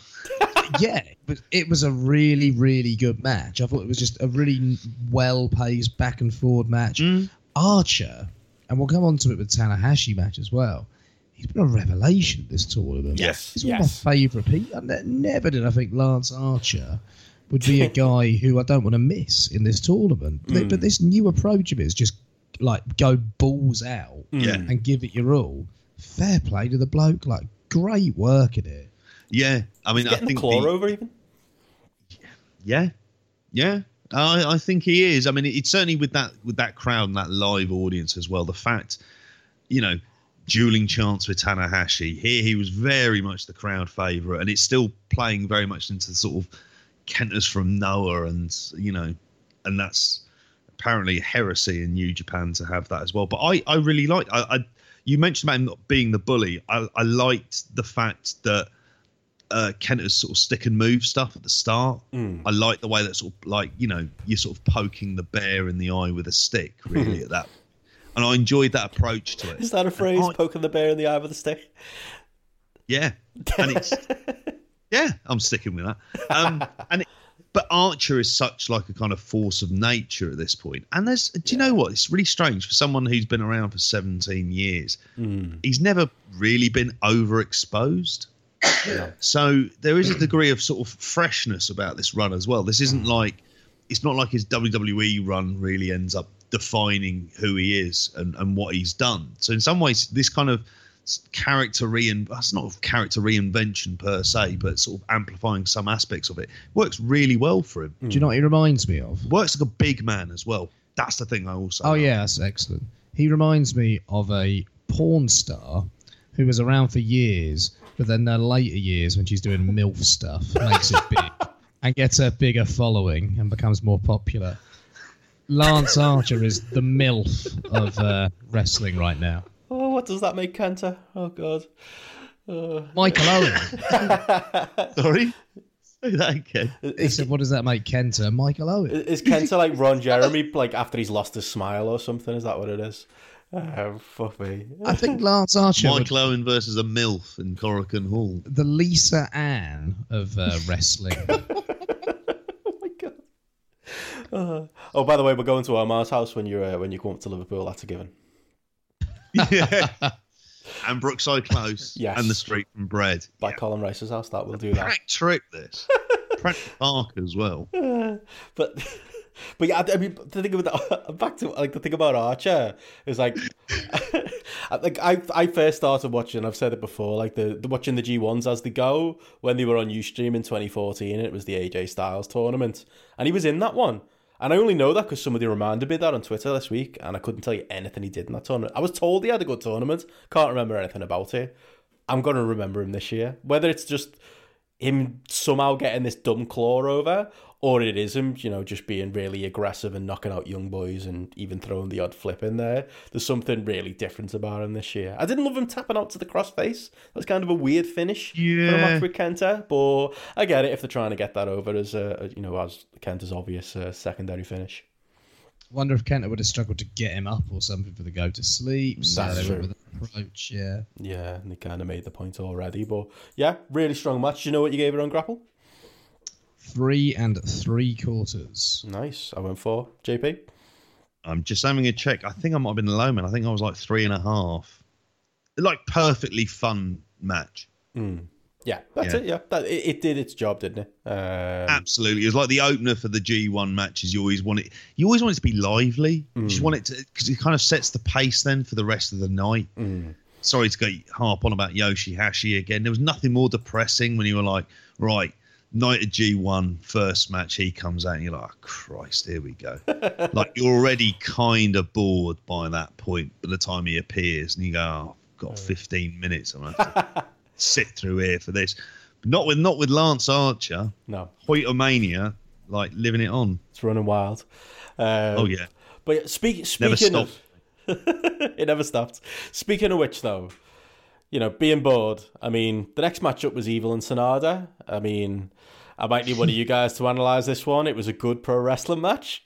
I, I find it really hard to care about either of these guys, and I know they were trying to do the grudge thing, and you know, in the in the tags leading up to it, and them teasing, attacking each other. They always do that, well, like you know, when they have the interplay between the Lij guys, um, kind of that that battle to see who's you know, obviously Naito is very much the number one, who's the number two in Lij. The Japanese crowd were really into it both men are really over. So it's obviously me and, you know, to a wider extent, just the Western audience. It feels like they're sick of Evil and Sanada. Um, but for me, this was the the definition of a three and a half, three point two five star special. Um, I don't know about you guys. I went exactly the same on it. Yeah, I just I wasn't into it. I think it's just my lack of investment in both guys. Uh, if anything, I've seen people really high on this match, but yeah, I was laid in bed late at night, a bad throat, watching this one, and it wasn't keeping me awake. It was putting me to sleep, if anything. And that's not to say it was bad. I just had a long day. I've been on mm-hmm. lots of roller coasters.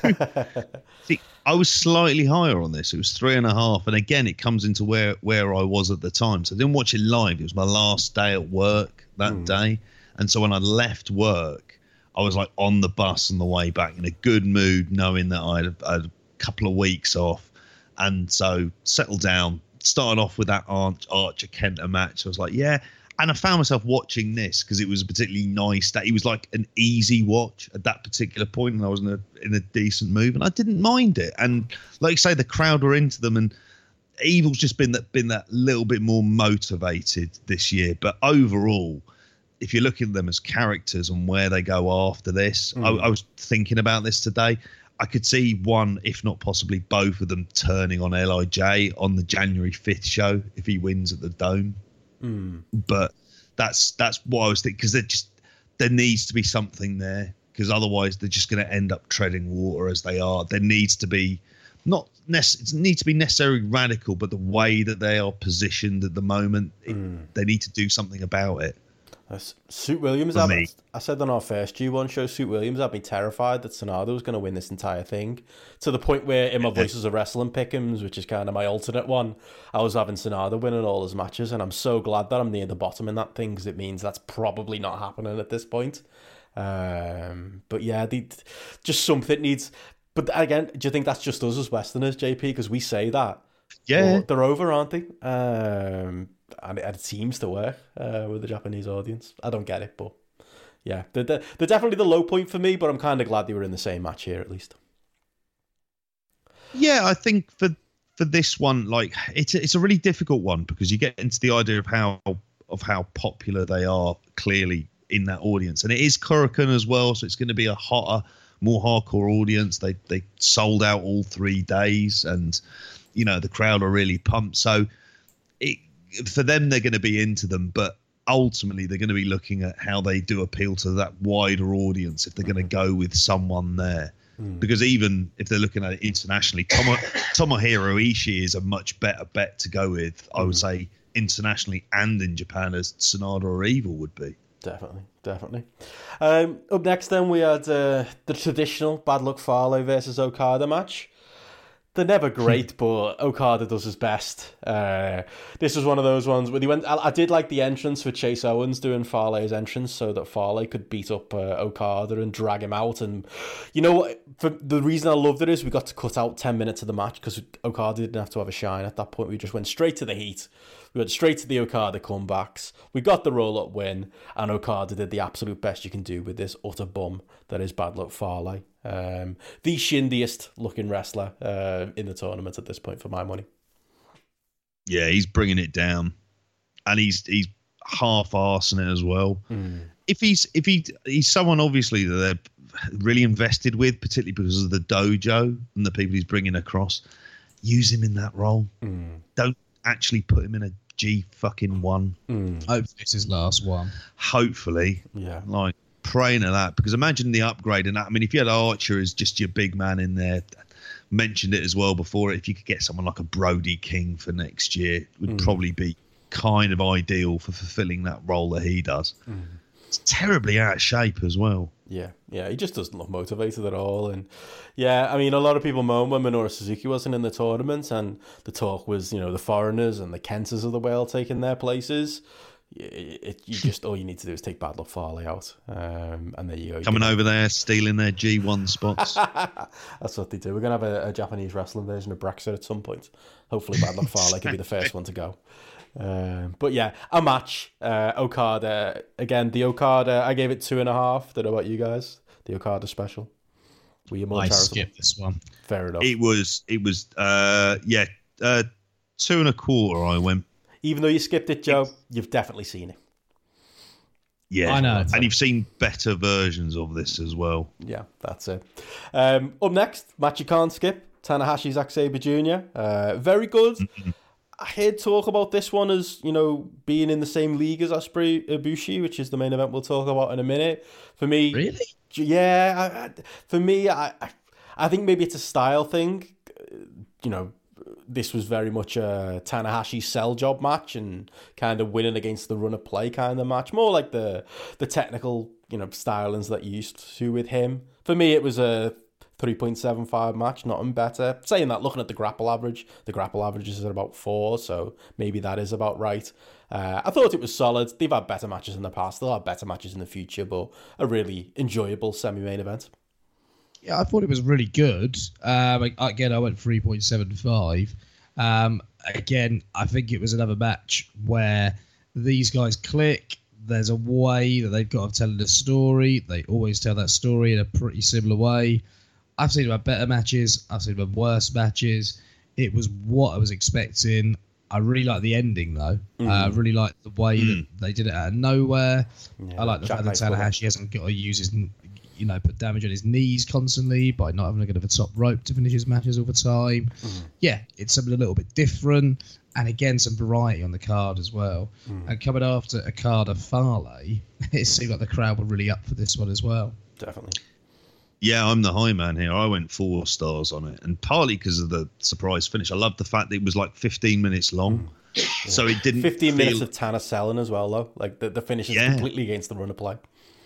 Exactly. It was like I wasn't expecting a match like that, and so for that reason, I enjoyed it. And, and you know, even though the record, we'll talk about the record that Zack's had in this tournament so far in terms of the points, the way that he's been like one of the star men of this year's G1. Hmm. I think Tanahashi's been great as oh, well. Oh, absolutely. And you would expect, and you wouldn't blame him for Tanahashi to kind of have those really good matches towards the end when they're in Budokan. Instead, you know, I like the match he had with Kenta. Obviously, the match with Okada as well. The match match with Archer. You know, yeah, he's having an outstanding tournament for someone who's got no right to be.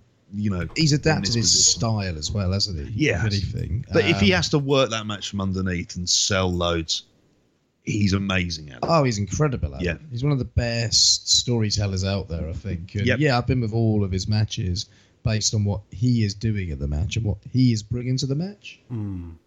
I think eh, he's like, you know, when people make that argument about, we, we talked about it on the show, best British wrestler of all time. If we go purely with matches, we go with Ospreay. And then there'll be people who hmm. go, no, Regal's better because of the little things he does in matches. Obviously, Tanahashi's already one of the best of all time just based on his matches. But as far as little things, I like just watching him do in a match. I think he's actually the best in the world right now. He's maybe not having best in the world high end matches, at this point, although he's still got them in his locker, and if he makes the final again, I'm sure he'll pull it out. But he's kind of, you know, for me, the best in the world in that other way, in that I just love watching, you know, the little ways he sells and the little way he targets his opponent and the way he puts his story together in a match that, you know, like I say, I gave it 3.75, but I appreciated it kind of for what it is. Yeah and again variation Mm-hmm. different type of different type of match and you know all the better for it and it says about the variation that Tana can have in his matches Yeah, he's as one of the smartest wrestlers out there, I think, isn't he? You put that down He's- to experience, the ring smarts are there. Yeah. He's what people say Randy Orton is, isn't he, Joe? You know, when people say, oh, you've, you've got to see all those things Randy does. You've got to be a wrestler to get why, why he's so good. But with Tanahashi, it's, it's yeah, it's actually there. Tanahashi's matches are always great. And Yeah. it's Yeah. interesting you say about Ospreay and him because the last night of the block is him versus Ospreay. Oh, That's a match I can't wait for. that's going to be special. Yeah. Um, And you you were saying as well. Sorry about the, the comparison with Orton. I mean, I, the more I see Tana and Okada, there's the elements of the sort of Bret Hart nature within them. You think of like when people talk about Orton being this great wrestler, it's like I think you're describing Bret Hart instead, who was able to do with a relatively limited moveset that really meant something, be able to sell, be able to adapt to different types of opponents. I'm know. sure I saw Tanahashi say once that his favourite wrestler ever is Shawn Michaels. wow. It sort of makes sense. Yeah, yeah, think makes about it, sense. doesn't it? Yeah, Mm, that like flashier edge. Yeah, and Yes. sort of stylistically and the adaptation of a style as well over years to get longer at your career and all the rest. his appreciation has always been of the sort of orthodox pro wrestler in a hmm. sense. But obviously, Michael's being flashy would be something that would appeal. definitely. Um, you mentioned the uh, differences in style there, and yeah, a complete styles clash to that match, the main event, Ospreay Ibushi, the one I snuck off into the toilets to watch. I'll only do that when it's a special match, and this felt like it was going to be special. Far better than Wrestle Kingdom for me. Uh, I, I, they just felt a little bit more unchained. Maybe it was the watching it and believing every bit of selling because you kind of had that neck versus leg quote unquote story where that's kind of what I love about it with these two. You don't know like how far the work goes. Is Ospreay's neck really as bad as they're saying? Is Ibushi's you know leg really as bad as they're saying? But it doesn't matter. You know, maybe we're getting worked, maybe we're not, but it gets the reaction out of me. The some of those, some of the landings Ospreay had on his neck were downright scary. Uh, there were some great spots in this one. I love that it was kind of grimy and gritty. It wasn't all because of the two injuries. It felt like more of a fight than you know maybe the more athletic contest you'd maybe get between these two. You know stuff like uh, Ibushi slapping Ospreay when he was in the corner on his head. You know it being like a. There felt like there was a bit of a personal edge to this with the injury element. I absolutely love this thing, and yeah, for me the the real life story uh, added to it um, in a lot of ways rather than uh, than subtracted.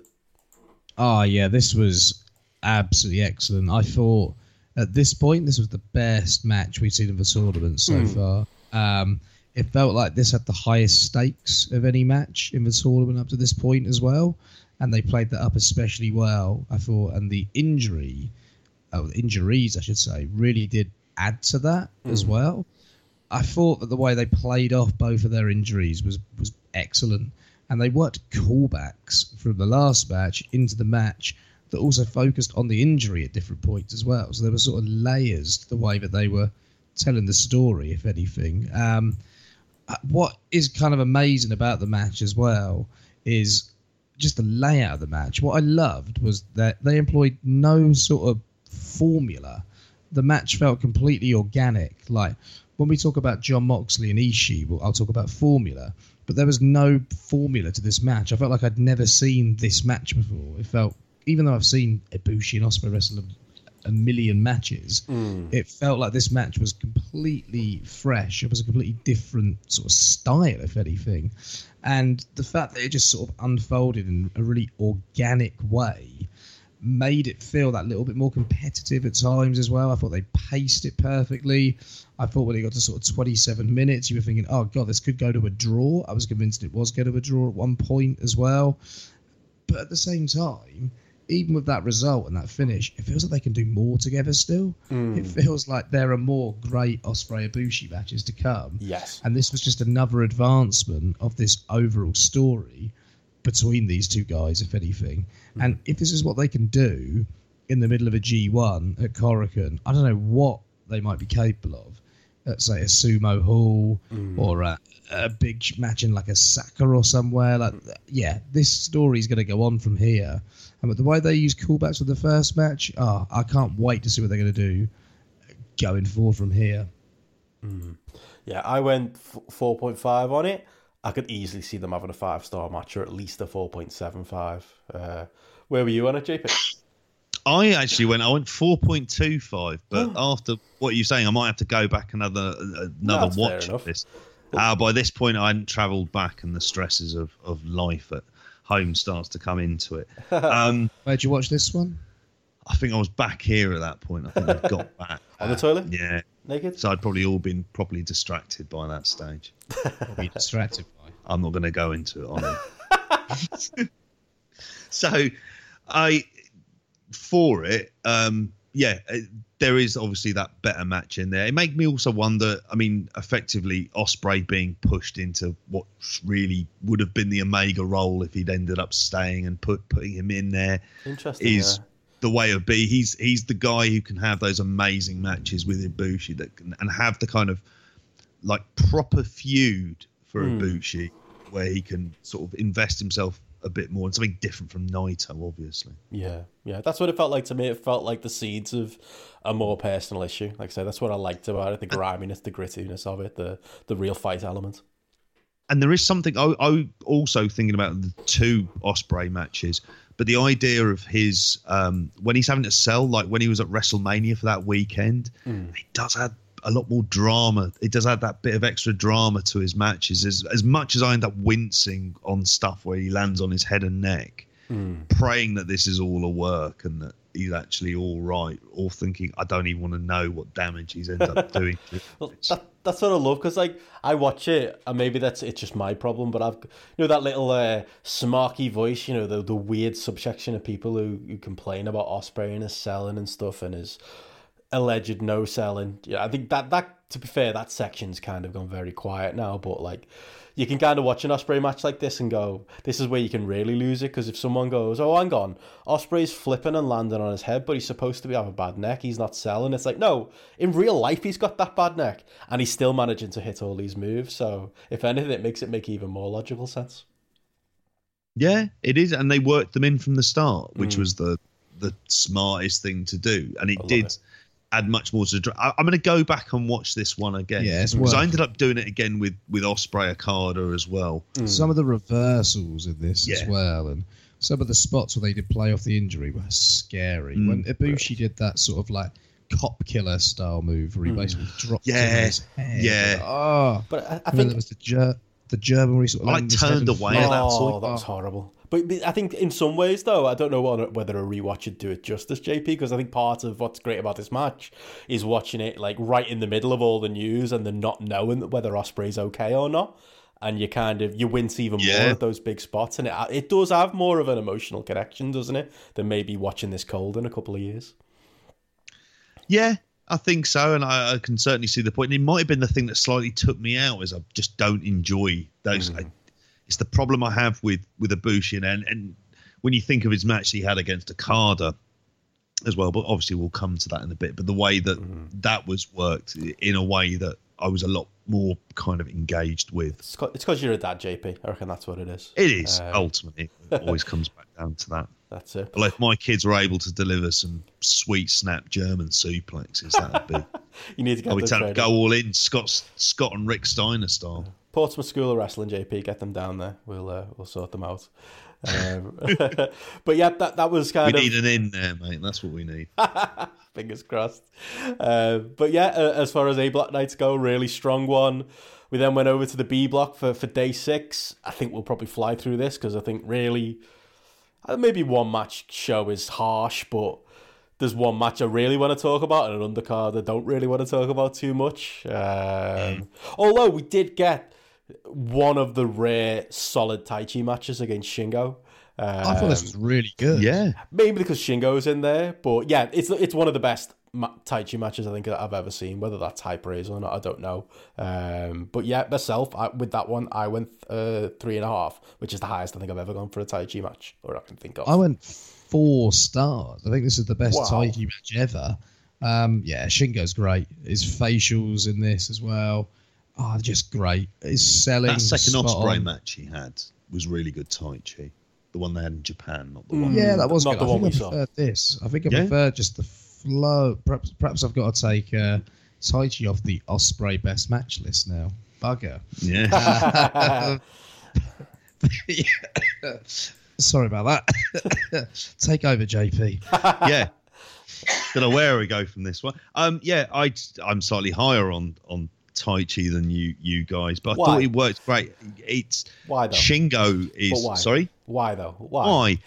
I especially in Japan. I think there's something about seeing Taichi matches where he's in Japan where the crowd are a lot more invested. I think I Hmm. end up becoming invested. It almost like forces him to do more. Yeah. Whereas every time he comes over, I think the best match I've seen him ever have in Rev Pro was a match against Chris Brooks, which had that kind of bollocks finish involving Will Ospreay, remember which was which was kind of fun. But he- he's You never at- over over here, is he? Either I'd like to think with Taichi, he is je- similar to what we said about Evil and Sanada. He is over with the crowd.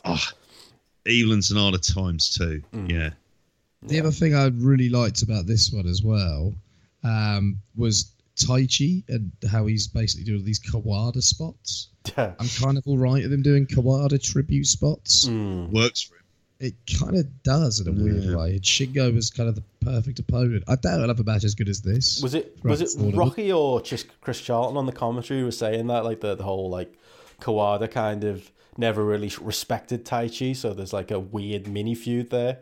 Uh, where Taichi kind of wants his respect, but he's never going to get it, and he grandstands him and challenges has challenged him to matches in the past. I'm sure that's what they were saying.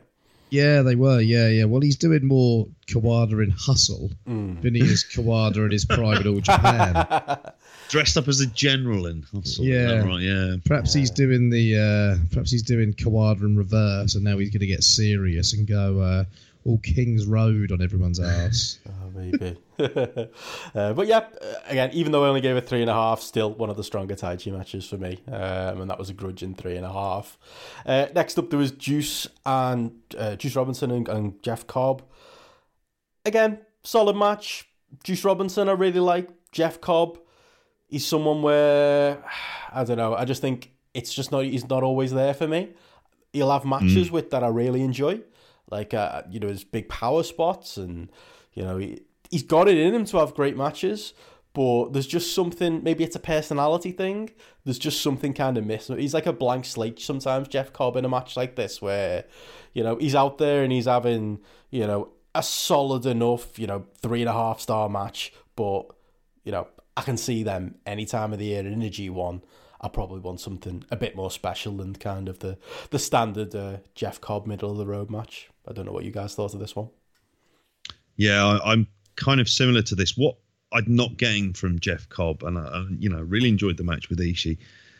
It's the desperation to win points, Hmm. to win points and prove it, which is kind of really at the heart of this. thing There's no story there with it? He's just there. He's just a guy in the tournament. That's it. He is. He's there. He's not going to win. You know, he's not going to win. There's He's a couple elegant. of things like this match as well. I thought to myself, well, do you know what? It it sets him up if Juice beats Moxley in the future, sets him up for a US title match. I, I- that's that was my thinking while while watching this match. I think what happened. it's one of his biggest weak spots. Is like you said, it doesn't look like he wants to win the points. I think that's something mm. that's just missing from his character It's mm. spark. and his approach in the ring. Yeah, mm. um, I never become really invested in like the sort of story of his matches, if anything. And I think that is something that's definitely missing here, and a kind of a layer that just has never really been present in anything he's kind of done. It's Um, it's why Lucha Underground put him under a hood. Like he was so much better as Matanza, where he didn't have to actually show any personality. He was just big guy with a mask and had a big character over him. He's the type, he's the perfect person for something like that.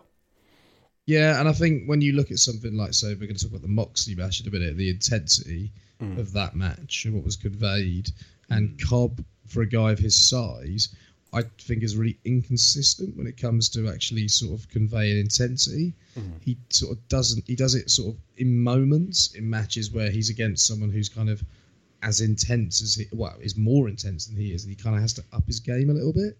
And when he's in there, I find with someone who isn't necessarily going to deliver that same level of intensity, he mm. kind of just falls to their level. I think he's got to be in there with someone who's a level above him in order to have a great match. And I'm not saying that he's bad, but there are definitely aspects missing from his game. It's even little things I think like his striking at times, where you've got an opportunity to engage the crowd in your match with the intensity of his strikes, if anything. He doesn't really do that. And I just sometimes think some of his stuff's a little bit misplaced, if anything. But Imagine you put the spirit of Lance Archer in him it'd be an absolute killer. There, there we go. go. I went three He point needs two Bill five. phase. He'll hit that at some point. Uh, yeah, you, you need a Latino star. Um, That's going to be in next week's G1 intro. I went three point two five. How about you guys? I went three. Uh, three. Yeah, fair enough. Next match, I went two and a half on, but I really enjoyed it. Jay White and Yano. Uh, this is this is where uh, maybe you know the entire point of this podcast and this app um, kind of crumbles to dust because I'm giving a match I really enjoyed two and a half stars, but I don't know what else to give it. Jay White and Yano. Um, I'll tell you what, like I really, as far as somebody kind of being the the heel who's kind of being found out in this tournament and going on a bit of a losing streak and losing his shit because he's lost to Yano. Zack Sabre Jr. is very good at it too, but I thought Jay White was great here at, at kind of selling the the loss to Yano and selling the fact that he's lost to a, another Chaos guy and and lost in very Yano fashion. Uh, am I on an island here or, or I don't know? Hard audience, but did you guys enjoy this one? Yeah, I did, especially the result. you just enjoyed that seeing uh, Jay White get humiliated. Oh yes. How was it when he completely caught you by surprise? Because I, I honestly wasn't expecting the result. No, No, I was well happy. Yeah, yeah. I haven't got much of a voice, so I didn't cheer Mm. because I'm preserving and being economical. uh, but if I had a voice, I would have probably, I don't know, shouted from the rooftops. at how happy Well, I think the thing with with, White, with Jay White is like there's a lot of people in this tournament who are doing that, having like the early losses, and they're probably going to rally. I do think JP it really fits his character, like that that, that he would. Because he's going to have to react now, and he's going to have to get a few wins in a row, and the prob they probably are going to go back to the a lot of the heavy, heavy-handed cheating and interference, some of which we've already seen. Um, but I do think it works for the character. Um, I don't know. Am I- on an island getting some enjoyment out of this for, for those reasons rather than just being happy Jay White's losing? No, not at all. And I think, uh, you know, in terms of Jay White's character work, it's a damn sight. But look, the improvement between this and the last G1 is is really noticeable in that way.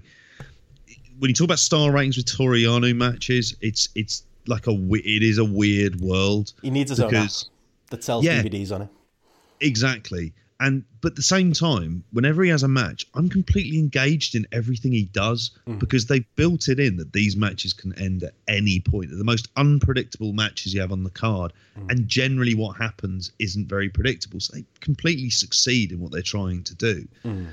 And but they're so short, you can't give them really high star ratings necessarily. And but They're not matches that are there for the star exactly. No. it's like what what you said benno in terms of it turns the the kind of point of star rating somewhat to dust hmm. but i never want to see these matches leave the tournament i know people who don't like Toru Yano and it's, Yeah. it's not their thing and i kind of get why it's probably like me and death matches but for me this is always perfect it's always like when his matches are on i'm just watching his match so i was really surprised by this and i did have a little like like fucking get in moment when when he won.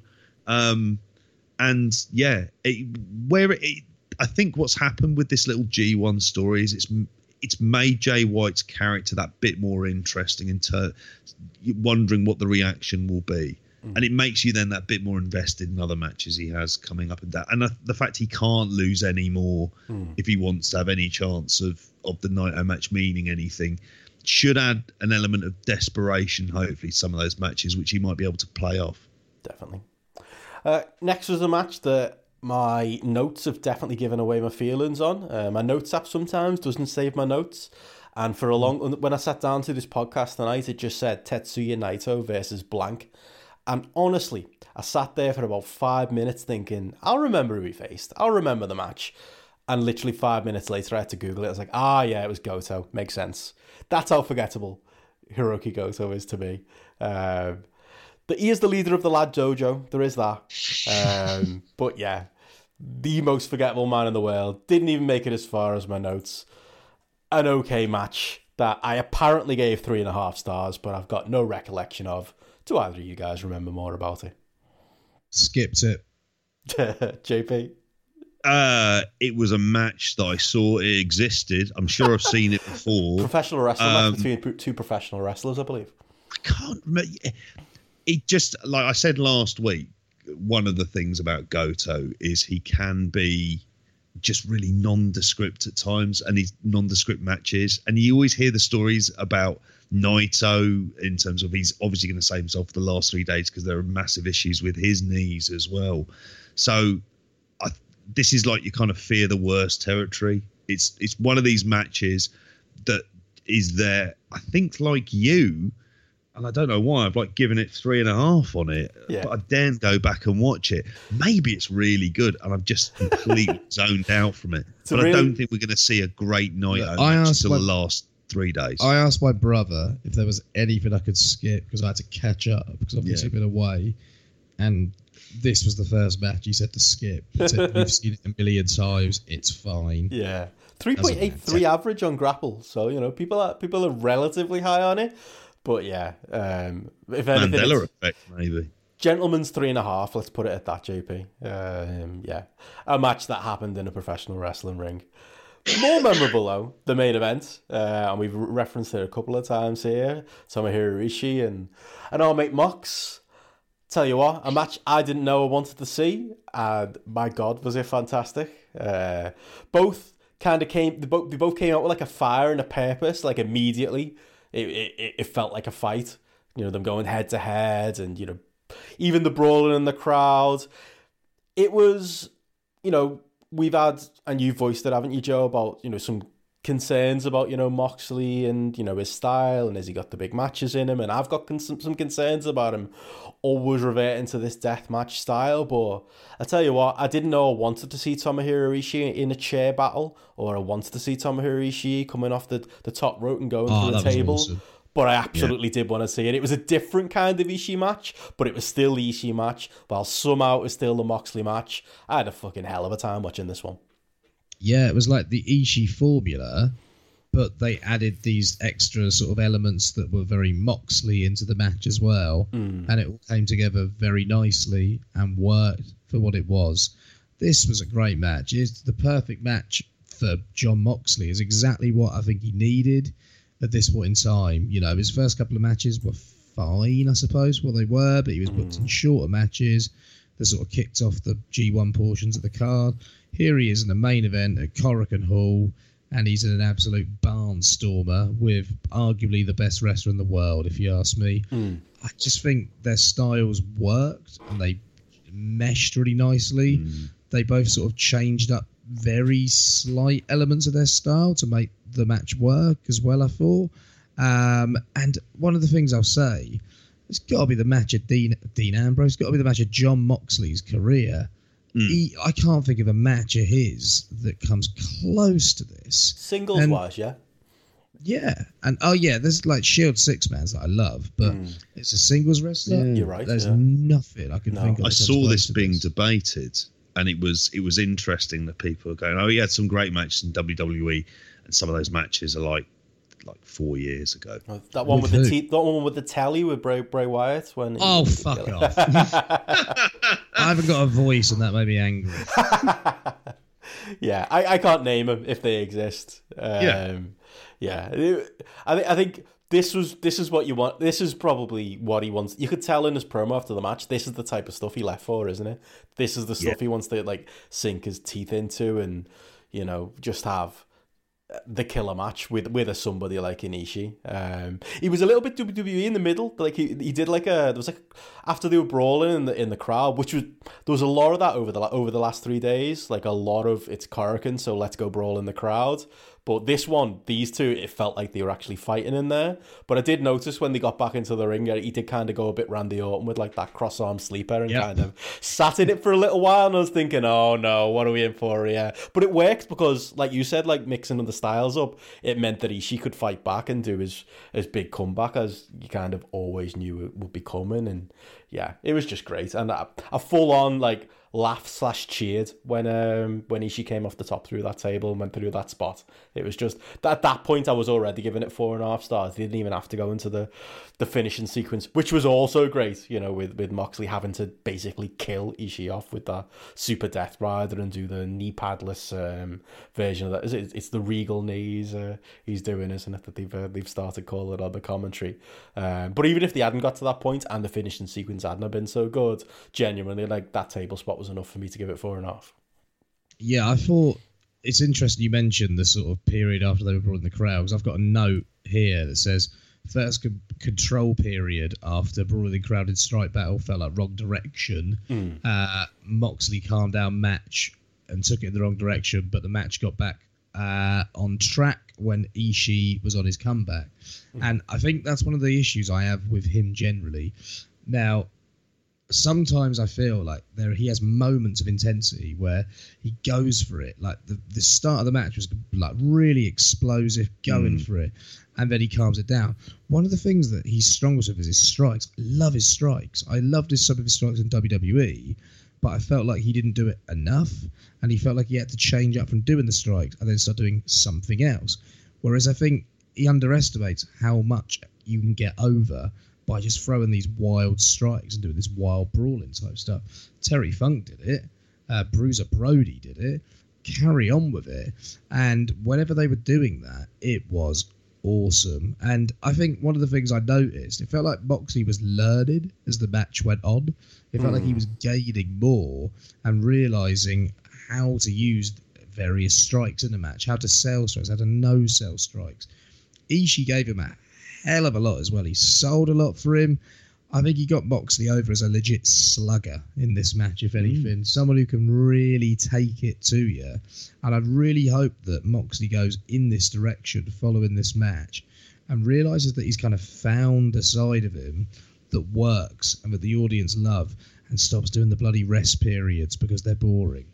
Yeah, I don't know. I Devil's think he'll work that out of his style eventually. Maybe there's still going to be the, the how many matches he had since he's come back. It would be less than.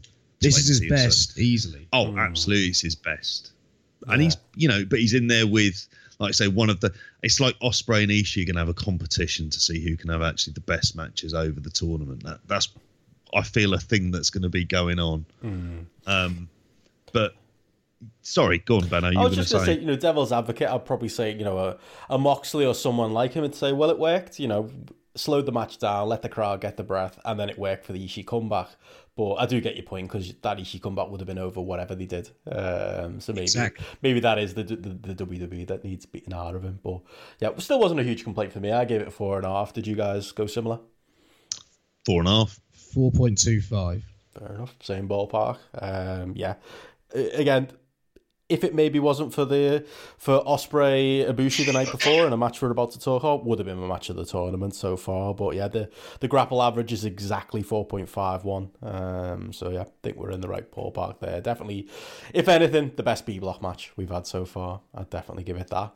Um, but after that, yeah, the, again another three day week. We were on to the, the last day of uh, of this uh, second proper week, day seven, another A block day, and yeah, another great show. Uh, managed to see this one just before we started recording. Um, got right, right through the whole thing. Tell you what, the best thing about this G one this year is is like we said at the start, these breaks, and it's so easy to catch up on. You know, hour and a half of your time, and you're back uh, and you're in the room and you don't have to worry too much right now about falling falling behind. Um, but yeah, this one was a pleasure to catch up on. Really enjoyed it. Uh, kicked off with Zack Sabre Jr. and Bad Luck Fale, the definitive fun match for me. Um, Again, Fale's a bum. Okada did his best with him. Zack Sabre did the right thing by basically making it a comedy match with essentially Fale and Bullet Club trying to cheat and Zack Sabre just running away, brawling in the crowds, and then running back into the ring. And that, that great spot where he kind of hopped over the guardrail and got there right before the count out. Then he got to cut that killer promo that we heard at the uh, the start of our show. Uh, best use of uh, of Fale, and it's probably not even worth Zack time trying to have a, a you know an extended technical match or, or do anything more with him at this point. Yeah, I think for this one, I gave it. It's sort of similar to the Yano match. They didn't necessarily give it like a high. I think I gave this like three stars, and the average is like two point seven three. went two point seven three. But I get why. I, I, but I found myself loving it, and it's one of those matches that sticks out. Mm, you're gonna remember it, you?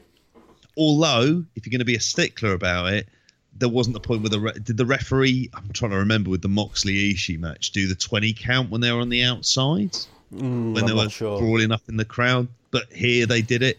But it also partially added on the fact that Fale got really close to getting in on Mm. the 20. And I think that that's what kind of really added to it. Mm. But yeah, it was, it, you know, for anyone who ever thinks like they know what a Zack Sabre Jr. match is, here's something where he incorporates his style Mm. into a comedy match as well. And yeah, I, re- I really enjoyed it. And it was brief, which is the best way I want to see Fale in this tournament. Very briefly.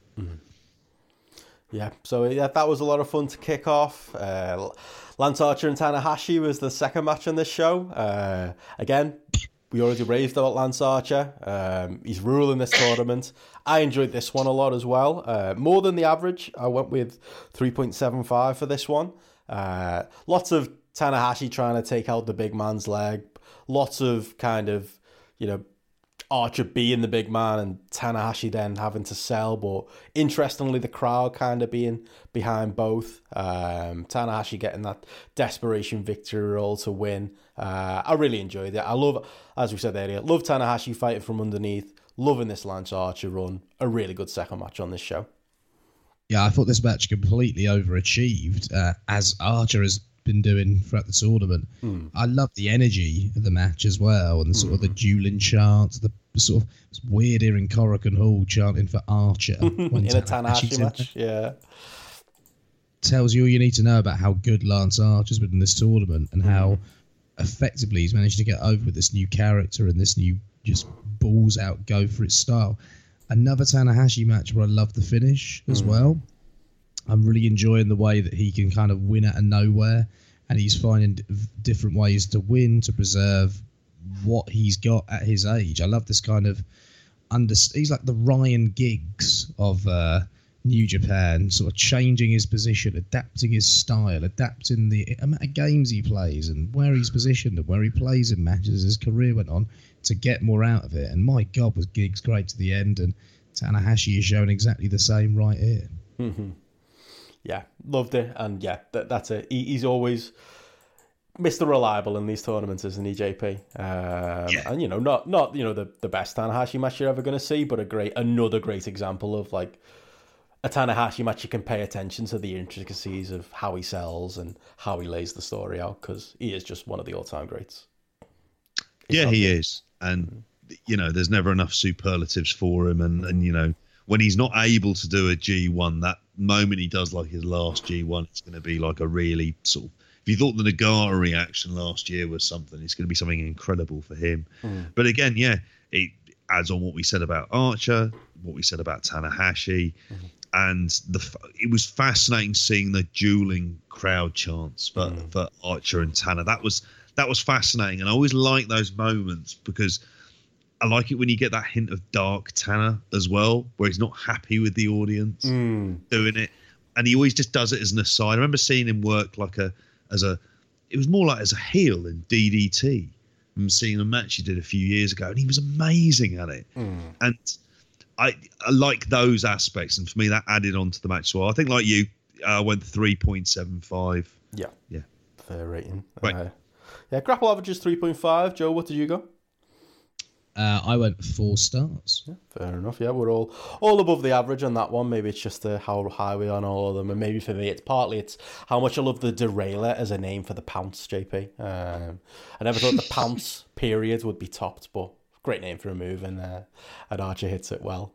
Uh, but yeah, that was fun. He's no Monty Brown, though. I mean, ultimately, he was always the king. Imagine Monty Brown in one of these modern G ones, JP. Like, imagine how good it'd be. You a big fan of Marcus Cor Von's run? Not really as much. No, No. no. That's very. That's one of the most WWE things ever, isn't it? Like Monty Brown, genuinely like famous, got to a Super Bowl, and then he Yeah. gets to WWE and they change his name, something that makes no sense. and then he retires. Ridiculous. Um, speaking of WWE ruining people, uh, next up, Kenta and Evil. Um, again, this and then there's a Ibushi Sanada after it. Again, solid matches. Maybe I'm just I've got that Lij fatigue. If anything, Kenta and Evil for me. It was the third match in two days, I think, to go into the crowd and do that brawling. Um, you know, WWE wouldn't let this uh, this this lie. Those agents wouldn't let that happen. Uh, but other than that, solid. I enjoyed Kenta kicking off Evil's face mainly because I'm sick of seeing Evil. Interesting, Kenta getting some boos in this one. Uh, I don't know. Again, in being a non-New Japan guy and Evil, I think he was playing up in interviews leading up to it, wasn't he? That he was, you know, that it's this is an outsider taking a spot kind of stuff. Um, so yeah, interesting dynamic there in the crowd. Solid match, but not a huge amount to write home about. The uh, the standard Evil three point two five. I gave this one, and I actually gave it gave the same for the Sanada match following it. Yeah, it was all right. Oh, I was a little bit higher on on these two matches to be honest with you. This one I gave three and a half. Um, I enjoyed it again. I just thought Evil seemed that little bit more motivated. It's interesting with that crowd dynamic. There's a lot of obviously similarities to when Shibata sort of came back in this idea that he's going to have to earn his way. Because I think in one of the tag matches he ended up trying to help carry Tanahashi to the back in one of the earlier ones as well. So uh, it's a it's an interesting dynamic because the last times there was someone who was a Noah person in there in terms of when they had Marufuji and Nakajima. Marufuji got some great reactions. The crowd seemed to really enjoy it. I don't know why, in that sense, they've taken against Kenta, whether or not they feel it's like sort of trying too hard on Kenta's part. But I think it's it's good. It's interesting stuff. I thought Kenta was quite good here as well. Yeah, yeah. I think he's sort of there's he's sort of growing as the tournament goes on. His confidence is sort of higher. he's having serviceable matches throughout with a range of opponents. When we spoke about this a couple of weeks ago, I said like give it, I don't know, give it those sort of five, six, five, six matches, and we'll have a much better idea of of where he's at, you know. And I think that's good. Let's see what he does against a Fale. That's like the the anti Ishii I test. think that's like it? two minutes and he just kills him. yeah.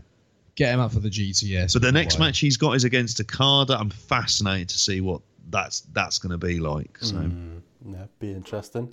Uh, were either higher than me on uh, Ibushi Sanada? Like I say, I gave that 3.25. Uh, I think the average on grapples actually closes to 4. Uh, two very handsome men, I'll give it that. Um, and a weird performance from Sanada. There was a point where like he was supposed to dodge a bomb bomber knee and he didn't really dodge it. And then there was a point where he was trying to hit a moonsault off the top. And like where he landed was like six miles away from from Kota Ibushi. Uh, strange performance, bit too long for me. I didn't love it, but I know the consensus was higher than me. Or, or either of you? Uh, I went four in the end. I thought it was a Hmm. good match. I thought it was sort of well laid out. It all made sense. But the matches between these two I find really fascinating because there are always sort of slight communication issues.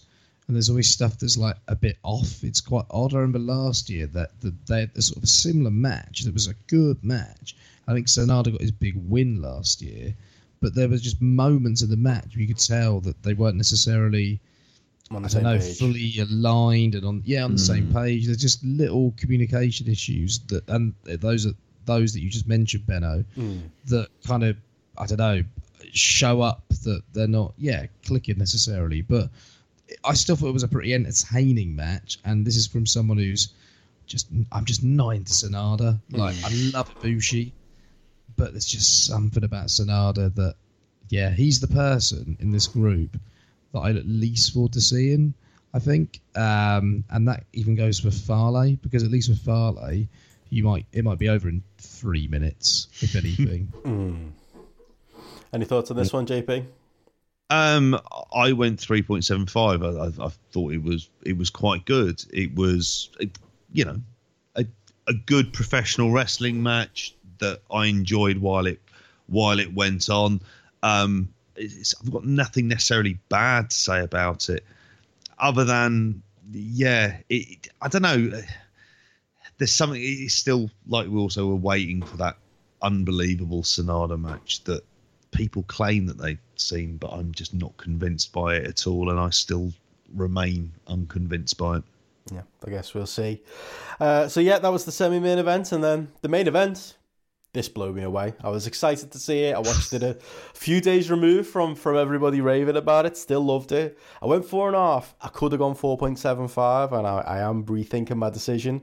Average on GRAPPL is four point six nine right now, but it's it's Okada and Ospreay. It was always going to be great, um, but I really enjoyed it. I think these have got a great little low key rivalry going on where at some point I think the junior Ospreay is gonna eventually get to beat Okada. I think I was a little bit too hopeful in my pickums, thinking that this might be the chance for Ospreay to go over uh, and maybe you know set something up at Royal Quest. Uh, in hindsight, way too early in the tournament to do that, and I did. It was probably unrealistic anyway. But, um, but yeah, a great match. You kind of had your standard Okada opening five minutes, but the Ospreay hope spots some of the incredible exchanges between the two of them where they were going a mile a minute. That one that ended in the Okada drop kick in the middle was absolutely incredible. The near falls from Ospreay. There's like an OsCutter one. There was a Spanish fly counter to the Rainmaker. You got a near fall off a shooting star off the top. And every one of them, it was like the crowd were right with him. Like it meant so much to him and it meant so much to the crowd as well. There was just something about these high level Ospreay matches that I get so much more of an emotional attachment to these days than I, I, used to even with Ospreay a year ago. He's got his timing is just impeccable at this point. Okada's uh, timing's always been perfect, and yeah, match made in heaven for me. Loved all the near falls, loved all the counters at the end, and I just love seeing these two wrestlers work together yeah, this for me, nothing touches this match in this tournament so mm. far. Uh, this was on mm. a completely different level. Uh, it just absolutely incredible. I thought from the first tombstone that was here, mm. about 15 minutes, that next 10 minutes is one of the best sequences I've ever seen in any wow. match ever. Mm. It was on a different level. There was stuff I thought that was genuinely innovative in the way that they were putting reversals together, mm. playing off one another's signature spots and moves. The timing is just like yeah. Nothing I've ever seen. I was absolutely convinced that Ospreay was hitting the Stormbreaker at one point in Okada, and he reversed it like into oh, the rain. The Rainmaker. Oh, last, yeah. last second, it, it was done so fluidly so effectively. It's a just surprising manner. Like, listen to my voice. I'm fucked. I was shouting during this match during those sequences. Yes, I was up off my seat, and I've been trying to rest and recover all day. But I don't know whether I should have watched this match because, as thrilled as I was, the adrenaline soon wore, wore off, and I felt worse as a result. But it was worth putting myself through the wars myself. I sound like a twat, don't I? Think of what Ospreay's doing over there. yeah, yeah. Um, but yeah, it was. Hmm. It just. I can't remember the last time. Probably Ospreay Shingo, but I was on the edge of my seat like this for a match, and at, at points I was convinced Ospreay was winning. Some of the sequences they put together, the way they built to move, they didn't hit signature moves first time a lot of the time.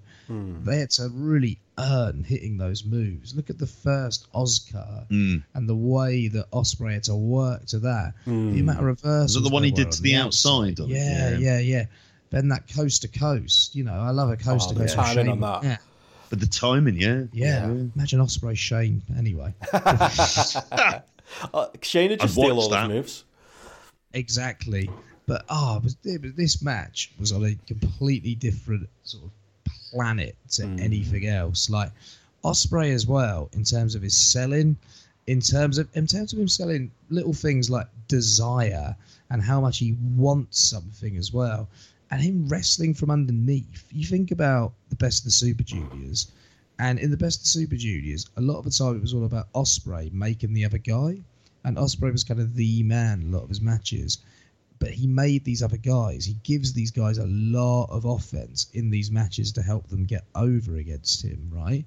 Here, Ospreay's wrestling as the underdog in his hmm. first G1, and he can wrestle as the man, he can wrestle as an underdog, and they're both as effective, and he can do both seamlessly. It just, everything in this match was borderline perfect, I thought, and I can't wait to watch it again. Mm. What, what do you go with yeah. it on JP? Do you go with? You see, on this one, like you, I went four and a half, mm. and four point seven five. Well, I could have gone four point seven five, and I'm reconsidering it now. Just talking I've, about it. Do you know what? I have to confess, I, I was speaking about this with Joe earlier on. Um, that was I went four and a half, and then I was like, actually, it's it four point seven five. It is that sort of clear, better than the others. And the thing is, you know that there is better to come from this. Mm. And I mentioned as well about like sort of Ospreay in that Omega role, and I think someone like Okada can see just the value in having that long term feud and building up to that big win mm. when, oh, yeah. when Ospreay gets in, what the significance that is going to end up having as well. Um, yeah, I, and and that's the reason I put it up. I've, I've watched it twice, and like I say, you mentioned about that ten minute sequence from like the from the Tombstone onwards.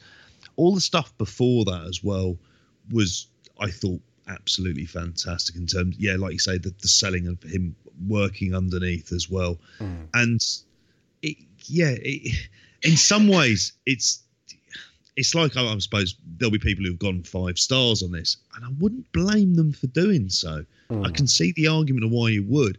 I, it's going to be interesting to see what ends up being this, and hopefully for next time we record, have some stats on where people's average ratings are in Hmm. the tournament so far because that I'll be fascinated to know what what Ospreay's already averaging at. Mm. Okada wrestled as sort of the, the statesman as well, if anything. Yeah, it I think i- his presence in that venue. He looks in great shape as well. Oh mm. yeah, he does. He just commands that Mm. venue. He just commands and bosses that ring as well. Mm. And he's kind of, you if you can get something out of Okada, you know, you're doing pretty damn well. And what I like is how each match Okada has had with Ospreay, not necessarily the Rev Pro match in 2015, but the three matches they've had in the last sort of 18 months. Yeah, In each match, Ospreay is given more, Mm. and Ospreay comes closer to beating him. It feels like there's progress, like incremental progress made by Ospreay in every single match that he has of Okada. yeah. And Okada is sort of wary of the threat that Ospreay is to him, while at the same time having this like real respect for him, or them being chaos. It's a bit King's Stable Road, this isn't it? Yeah, it yeah. is. But it's but uh, I think that's a lot of what Gedo's booking is influenced mm. by Yeah. and this is going to keep me coming back for years. Like in a way, I thought I was convinced Ospreay was beating him at points because I thought to myself, Same. okay, Copper Box main event, Yeah. Okada Ospreay. The way Ospreay got his job in 2015 was his performance against Okada. Yeah. This is a great way to come full circle with this. Mm. I was really hoping for it. I really was. Yeah, I, and I think you're right as well. I think like we're, we're laying seeds here because like that that moment where Ospreay right at the you know the last gap, Gasp tried to counter uh, into the Stormbreaker from the Rainmaker, and it looked like he was gonna get it, and then he just didn't, and then it was the two Rainmakers, and it was over. That's a spot to watch. They'll go back to that. Like that in another match, that could have been the finish, and I bought it, completely bought it. And again, that says everything about you know how great both of these guys are and how great this match was. That I'm watching this three days removed, knowing the result, and still buying the hook that somehow Ospreay could win there. Um, and yeah, I would have thought the Copper Box might be the place to do the big match, even if you know Ospreay probably couldn't win, but still do the big match. Maybe we'll still get it anyway, uh, or maybe they'll wait for another UK tour. But I can definitely see that that day coming soon. Yeah, and I think 2020, this we're going to see a couple more versions possibly of this match at various points. I'll be fascinated to see they they do anything what they end up doing with Ospreay next year. And that sounds like going in already. We're only halfway through this year, but hmm. I think what I said then about Copper Box this year, hmm. doing, I'd love to see it in 2020 if they come back to the Copper Box hmm. five years on from their oh, first Yeah. Oh, perfect. job, you know. There's a natural story that kind of tells itself. I can't see them mm. putting the belt on Ospreay in a year's time, mm. but again, having him come close to the IWGP Heavyweight Title match in the UK, that's a a great approach to make, and mm. you can make Ospreay a legit star to a, a sort of real portion of the uh, UK wrestling fan base by having him headline against an absolute don like Okada in front of seven thousand people. Definitely. Yeah, there's definitely Well, money well, there. look- They've got my ticket. I'm also going to say that you've now both put the thought of of Will Ospreay, Shane McMahon in a match, which is something I'm expecting to come away with tonight, and the idea of Shane McMahon trying to replicate Ricochet in that dueling exchange that they had. Well, Ospreay's already teasing matches with uh, Randy Orton, so it's not impossible. And yeah. Is he? Yeah, yeah, they're going back and forth. It's a whole thing. Um, okay. yeah. Os- Ospreay offered them out. 2019. Yeah, Ospreay was like, "Yeah, you know, get out your WWE contract, come and have a match." I reckon Ospreay and Orton would be good. I think I'd be the most interested at being an Orton match in a while. But yeah, Ospreay Shane's the money match though. That's what we want to see. I think, uh, as Ospreay said when he was on with Meltzer, when he eventually sells his soul, perhaps they'll uh, give a match with Shane. Shane's retirement match. Pass of the torch to Will Ospreay. Uh, fingers crossed. Yeah, if we've got if we've got to lose Ospreay to the, to WWE, then uh, you know I'll take that as the uh, the price as the uh, as the bartering Look- tool. Look what AJ got out of Shane. True, true. Or what Shane got out of AJ. One last thing to add. My top three matches of this tournament are all Ospreay matches. I think that was pretty similar for Best of the Super Juniors. Yeah, It was pretty similar for the New Japan Cup as well. This man is king of the tournament this year. yeah. I think the Just same, but honestly, Ishii and Mox sneaks in for me. Sorry, JP. Say it again. I think the same, but Ishii and Mox sneaks in for me. I Um, get, yeah, yeah, I get sorry, JP. What are you gonna say? no, I was saying a, a silly point. No, but I, I've even forgotten what it is. It was that important. He's having a great time in the domestic cup competitions as Ospreay. He's won his League Cup with the. Uh, Yeah. Oh no, I'd say New Japan Cup's the League Cup. He's won Yeah. the FA Cup, and now he's in the Champions League. He had a good underdog run in the New Japan Cup, though, as in the League Cup as well. He did, yeah. There you go. One day he'll win the Champions League. One day he'll win the Prem. Um, hopefully sooner rather than later. Uh, but yeah, incre- I, I think this was probably the weaker of the three days. Uh, maybe stronger than the B Block day, but still great day and yeah, great great week of G one. Um, any other thoughts on it? G one in general, New Japan wrestling, or Joe? Do you want to go off and uh, and rest your voice? Please. I was going to mention very quickly a couple of Pickham's notes Oh as no! well. Well, Um, yeah, you're around 790th. for is it in voices? minute. Uh, this is the voices one. I'm not Oh, in the post one. That one doesn't count. Where are you in the post one? Doing really badly also. Yeah, in the post one they've actually to kind of I don't know separate out and uh, and make clear just how well how badly I'm doing. They've kind of got a, a mini league there for the uh, the contributors to uh, to post as well. I'm way behind Jamesy. Uh, and way behind, they've got like a, a robot in there, like a rando bot that just was a random assortment of picks. Even rando bot has beaten me at this point. JP, it's it's not a good year for uh, for me and my G1 Pick'ems. Uh, I put a lot of effort into those post ones as well. Uh, the voices ones, maybe not so much, but yeah, I'm on 17 points at the moment, trailing behind Davey Portman on top. Um, his girlfriend's only four points behind me, but yeah, I think the top score in that one's 26, so 17 has got Ah. me somewhere around mid table. But you doing better than voices? I'm uh, 22 points, so I'm joint 100th. Um, uh, very much friend of the show and and and Tomohiro Ishii of a G1 Pick'ems, Joe's brother Sam. Um, he's doing he's doing good again this year, very very quietly as he likes to, on 23 along with Gareth as well. Um, I noticed on that suit, who I actually hope he isn't right because he's got Sanada in the final. I think he's on 24. Wow. Yeah, 24 points on there. And it's yeah, only 27 leading. So it's it's an interesting, very even G1 contest so far. Normally at this point there's like quite a gap.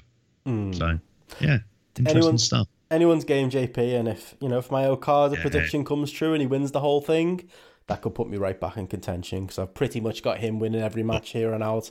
I've got Jay White winning every match from here on out, which you know I feel is likely. Uh, Yeah. It could still happen. I've got that. This time last year, I was leading the fucking thing. I remember. And I ended up in the 400s. yeah, exactly. Oh, we should have just stopped it there. Um, but when we start our own when we start our own league, JP, and we've got we've got gambling involved and uh, and all kinds of shenanigans on GRAPPL, I- uh, we'll fix it then. If I was five points, if there was 17k on the line at this stage, I'd be like, I, I'd be in sweats every time. I'd be shitting myself during the undercard on these on these shows as have well. an extra element. It, it adds an element of danger to it. Definitely, yeah. So yeah, if anyone's not in the pickums this year on either post or voices, hopefully we'll get something going next year and you can join us. We'll uh, we'll get Gareth in development. But yeah.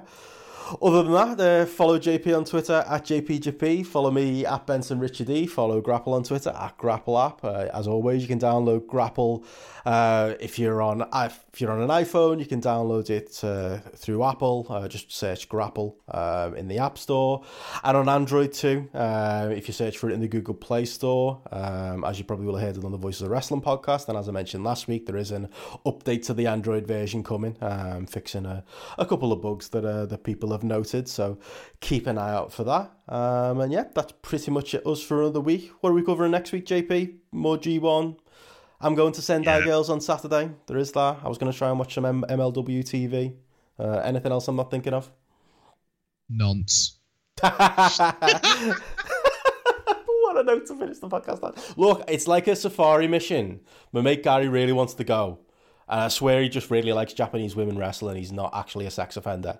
And I just want to go and I just want to see what it's actually like there in that crowd. It's going to be full Louis of nonsense. You're on. Weird weekends. Uh, there's, there's gonna be there's gonna be some dangerous men If in I can add it, watch watch the third part of his his latest one, where he's with the Westboro Baptist Church. did. Yeah, Oh. it's still scary stuff. Indeed, yeah, give that a look. But yeah, I'll be there. Don't I'll join the Westboro Baptist Church. They're horrible. it's all, they're awful. I'll, I'll we'll end this now. Yeah, don't don't don't join the West the uh, the, the church, and uh, yeah, Also, maybe come to Sendai Girls, but don't be a nonce. Uh, yeah. On that note, Especially don't be that. where's to live by? We'll be back next week. Bye. Uh, Joe's finished.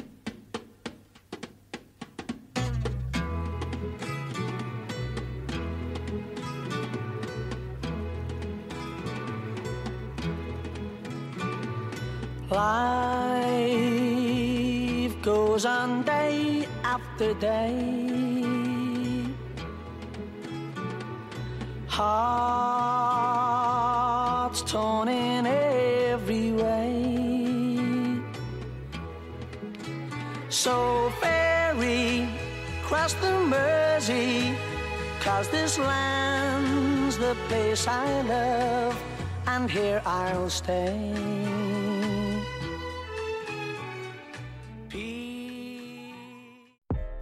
Are you ready to meet the moment? OZY and our friends at Chevrolet are proud to present Real Talk, Real Change to help foster racial equality in America. And we're inviting you to help. Join me, Carlos Watson, as I talk with key leaders from across the country about racial disparities in America's healthcare system. Look for The Carlos Watson Show and Real Talk, Real Change on YouTube and subscribe. Or download The Carlos Watson Show wherever you get your podcasts.